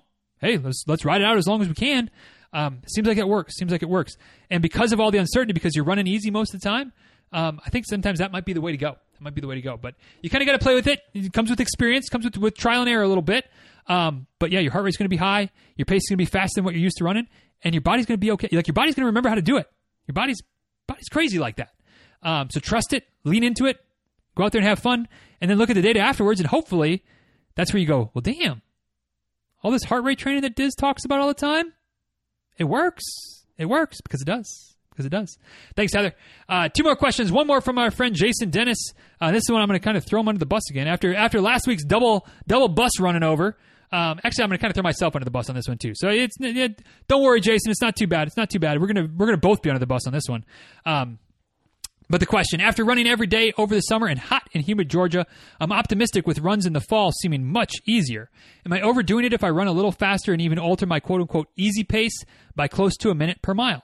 Um, I get what you're saying, Jason, and here's where here's where we're here's where I've steered you wrong, and here's where your wording is uh, is wrong. Um, I mentioned this earlier, easy is not a pace. Easy is not a pace. At least I think I mentioned it earlier. If not, I'm mentioning it now. Easy is not a pace. Okay um, there is no easy pace. There's easy effort, and that translates to a certain pace. Now, a lot, of, and I say easy pace all the time. So this is where I'm guilty. This is where I should be the one on the bus, not you. Um, where I am, I'm gonna, I'm taking you out of the bus, out, out from underneath the bus, inserting myself there because I say all the time, yeah, easy pace, run at easy pace, easy paced efforts. Um, easy is not a pace. All right. Easy is a level of effort, and and the reason that's an important distinction to make it might it might seem like yeah, but yeah, if I'm running slower, that's that's going to keep it easy. Uh, so slower pace, easy pace, six to one, half dozen the other. No, because what happens and what your what your question is getting at here is the exact reason that we shouldn't consider easy to be a pace. Because when it's hot, when it's humid in Georgia, when it's hot, when it's humid in Florida, Texas, Arizona, wherever, um, I guess it's not humid in Arizona, but it's hot hot in Arizona. Um, but but when that's the case and you're running at whatever, let's say 10 minutes is keeping you at that easy level of effort, um, it's more than just your running that keeps you at that level of effort to be quote unquote still easy. It's external factors. When the weather drops down a little bit and all of a sudden you're running at 840 pace at the same level of effort, well, you're running at 840 is your pace, your effort's still easy. All right, but it's it's it's not an exact correlation because it could be that the next day you get a terrible night of sleep, the weather is just as cool, but all of a sudden, you know, you're, you're struggling to run, you know, a 10-15 pace at that same level of effort. Well, trying to force, well, 840 is my new easy pace, and trying to force that, well, guess what? That day that you didn't get a good night of sleep, or that you ate something that, that disagreed with you a little bit, or that you're just fatigued from training so much, um, that that 845 that you're running is no longer easy. All right, so we get locked into paces, defeats the doesn't defeat the purpose, but it muddies the water, something fierce sometimes about what is actually easy and what is not. Easy is an effort. Some days my easy pace is, you know, is in the eight minutes, you know, high, high eight minutes, 845, 850, 905, 910. All right. Some days my easy pace is 1030, 1035. Both easy. Obviously a pretty, you know, a couple minutes swing. It's because some days the body is, is in a, in a good place, rested, recovered, ready to go. Some days not so much, and you need to be able to respect that and not try to force easy on a day when your body's saying no. Nine minute pace is not easy today, my friend. Today's a, a ten forty five is an easy day, and you got to be okay with that. Got to be okay with that. So, um, are you overdoing it by running a little bit faster right now? No, as long as it's still easy. But but please and, and forgive me for constantly saying this the wrong way because I said it a half a dozen times in today's episode as well about easy pace. Easy is not a pace, right? Easy is a level of effort. Pace is correlated but not not exactly the same. All right. So some days easy can be faster. Some days easy can be slower. Um, some days harder is faster. Some days harder is slower. All right, it all depends on a lot of th- a lot of other factors beyond just pace. So focus on running easy. Let your pace do what it does. It might be a minute faster, a minute and a half faster when it's cooler. That's just the benefit of the cooler weather. All right, embrace it because it's going to be hot in Georgia again before long. Just like it's going to be hot in Florida, still hot in Florida, but eventually it might cool down here. Then it's going to warm back up here. Um, but on those days when it's nice and cool and you can just get out there and cruise and everything feels good, embrace it. Keep it easy, but enjoy that that little burst of speed, my friend. Enjoy that little burst of speed. Last but not least, question from Barb. As winter is closing in on us and I'll be running on the treadmill for the next several months, do you have any suggestions to keep it fresh? I keep most of my runs easy doing heart rate training. So there's another one. I'm bored with the old heart rate training. Uh, but do you have any ideas on how to uh, formulate and incorporate speed work, one minute, two minute, distance based? What are some ideas to take it up a level? So, uh, Barb, I mean, you know, you know that I'm not the biggest uh, treadmill fan. Not because I'm anti treadmill. It's just I don't. I get so bored running on the treadmill. So I get you. I get you. I'll give you my my first, you know, kind of my annual suggestion for for uh, making the treadmill a little bit less boring uh, is to you know figure out like a show, a movie, uh, audiobook, podcast, whatever, something that that really excites you, that really is interesting to you, that you want to watch, you want to listen to, you want to hear, uh, and only listen to it when you're on the treadmill. Only watch it when you're on the treadmill. Pick something with a bunch of seasons, maybe you know that, will get you through the winter. Um, but you're, if you're only watching it when you're on the treadmill, that'll that'll help take your mind off the treadmill running a little bit, especially doing heart rate training, mostly running easy. Uh, give you something else to focus on, something else to motivate you to keep keep training. Right. Um, as far as freshening freshening it, freshening. As far as keeping it fresh, uh, Barb. Um, yeah, mix in some workouts. That's fine. That's fine. Obviously, it depends on what kind of treadmill you have. You can do some ups and downs, do some hill repeats, uh, something like that, ramping up the, the incline and lowering it back down, ramping it up, lowering it down. You can do speed workouts as well. You can do one minute. You can do distance based. Doesn't matter. Um, you got the world's your oyster. The one thing that I would think about is how quickly your treadmill gets up to speed and slows back down. So, you know, if you're only doing a one minute speed repeat, um, you know, you might it might take you 15 seconds for the, the belt to pick up fast enough pace to, to get you going. Um, and you might even not be able to crank your treadmill up fast enough to go for a short repeat. You might be able to. I mean, it depends on the treadmill and how fast you are and things like that. Um, but that's something to consider. So you may end up doing more like when I do not to, when I do repeats on a treadmill. It's been a, it's been a minute since I've done that. Uh, but if I were to do repeats on a treadmill, I'd probably aim for like a five minute repeat, maybe a half mile repeat, quarter three quarter mile, a mile repeat, something like that. Something where I'm going to push it, but for a longer. So I'm not constantly up and down in this the speed on the treadmill. Okay. Um, but it's up to you. I mean, you don't have to do that. And I know people that do one minute repeats or that do quarter mile repeats on the treadmill. It, it can work, especially if you got a good treadmill that has a, a pretty wide range of, of speeds and a good engine on it so it can pick up the pace pretty quickly. Um, but yeah, I mean, you can play with it. You can play with with uh, some type of ladder or pyramid type of situation where you go, you know, one minute, two minutes, three minutes, four minutes, five minutes, um, with of course recovery in between. Kind of work yourself up, build yourself back down. You can do that with distance. You can do a quarter mile, half mile, three quarter mile, mile, then three quarter, half mile. Um, you can do it the opposite direction. You start with a mile and work your way down to a quarter and back up. I mean, you, literally, you, your options are restrained by your creativity. All right, and which we're trying to keep it fresh. Hey, maybe that's something that, that uh, becomes a regular part of the routine this winter. Um, you know, different workouts, different styles, different different you know tempo runs. Just set it and forget it for for four or five miles, um, or three or four miles or whatever. Um, but you know, pick up the pace up to a, a moderate level or a slightly difficult mo- level of moderate, uh, and then just get in cruise. Um, that can be good. I mean, whatever. You know, you can you can do all kinds of different things. So then you can do MAF tests on it. Um, it's a little bit trickier because you get to control this pace pace the whole way. Um, but you know, you can you can try to play with that. Um, you know, you can you can again pretty much as much as much creativity as you want to put into the into the mix, and especially if you can if you can combine the elevation as well, so you can combine some some hills with some speed and some different things. Um, you can get lots of good workouts on the treadmill. I just would rather not do that, as you all know. Um, but yeah, good luck with that, Barb. Hope that you're able to to find the motivation or to, you know find the ways to keep it fresh. And of course, if if other folks have ideas, please let us know. Chime in on the Facebook group. Um, you know what, what you do. What do you do to get through winter months on the treadmill? I'm thinking, you know, kind of going back in the past, but talking about the Run Better apps, you can kind of run different courses, uh, you know, different marathon routes. Um, so that you know, different apps, different things like that might be something useful. Get get a Peloton subscription, something like that. Just play it on your phone. Uh, you know, 13 bucks a month and you get all kinds of strength training and yoga and things like that. Like I love my Peloton app. So maybe do something like that to keep it fresh. I don't know. Um, but there's options out there. You just got to find that what, what, you know, just because there's options doesn't mean they're all good for you. What what would excite you? What would be good to keep you going? Uh, and then you know, play with them, see what see what you see what you like, um, and kind of go from there. So hopefully that helps, Barb. But thank you for the question, and thank you everyone for the questions. And look at that, look at that, under two hours. Yeah, boy. Who? Yeah. How are we doing? How are we doing? Under two hours.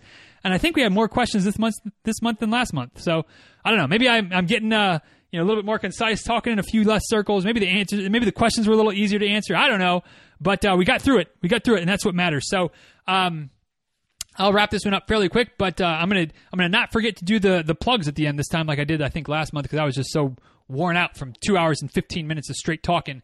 Uh, so today what did you think of this one? Was there an answer that you liked, an answer you didn't like, something you disagree with, something that uh, you want to give me an attaboy for? Uh, probably not any of that. Probably some some uh, somewhere along the line. Uh, but always love to hear back from you guys. Always love to get that feedback. At DizRuns on Twitter, at DizRuns on Instagram. DizRuns at gmail.com is the email. And of course, you can head over to the show notes for today. Uh, there's not as many memes and GIFs in here, but there's a few memes and GIFs in here. Uh, certainly enough to keep me interested, maybe enough to keep you, or enough to entice you to come check them out. Uh, DizRuns.com slash 887 is the link today. We have some links and stuff like that in there as well if you're so inclined. DizRuns.com slash 887. Uh, last but not least, if you want to get your question into uh, into the hopper for November or December or January or whenever, uh, DizRuns.com slash Facebook is the link to take you to the Facebook group. Click to join. We'll let you in. And as long as you, uh, you know, don't start spamming the group with all kinds of stuff that has no business being there, we'll let you stay. In fact, we'll encourage you to stay. And then when there's that post that comes up in the middle of the month, what are your questions? You put your questions in there. We answer them. Bada boom, bada bam. Here we go. Also, if you haven't uh, raised your hand yet and you would like to, to be interviewed for a future episode of the show, let me know. You can hit me up on social media at DizRuns. You can shoot me an email, show notes, whatever. Send a smoke signal, send the carrier pigeon, whatever works best for you. Um, works best for me. Just let me know you're interested. I'll put you on the list. We're, I don't know, 35, 40 people on the list right now. We got through, I don't know, whatever, we got through 15, 20 of them, something like that. Uh, we're going to keep on keeping on. And so, uh, always, always room for more on the list and uh, really having a blast talking to you guys. So if you're up for, if you're up for a little chat, little, little few easy miles and a great conversation, uh, I'd love to have you. Love to have you. So, uh, until then, y'all please be well. Take good care. Thanks again for listening. If you like this one, hit that share button, spread the word. Appreciate that always. And until next time, y'all, be well, all right? Take care, guys.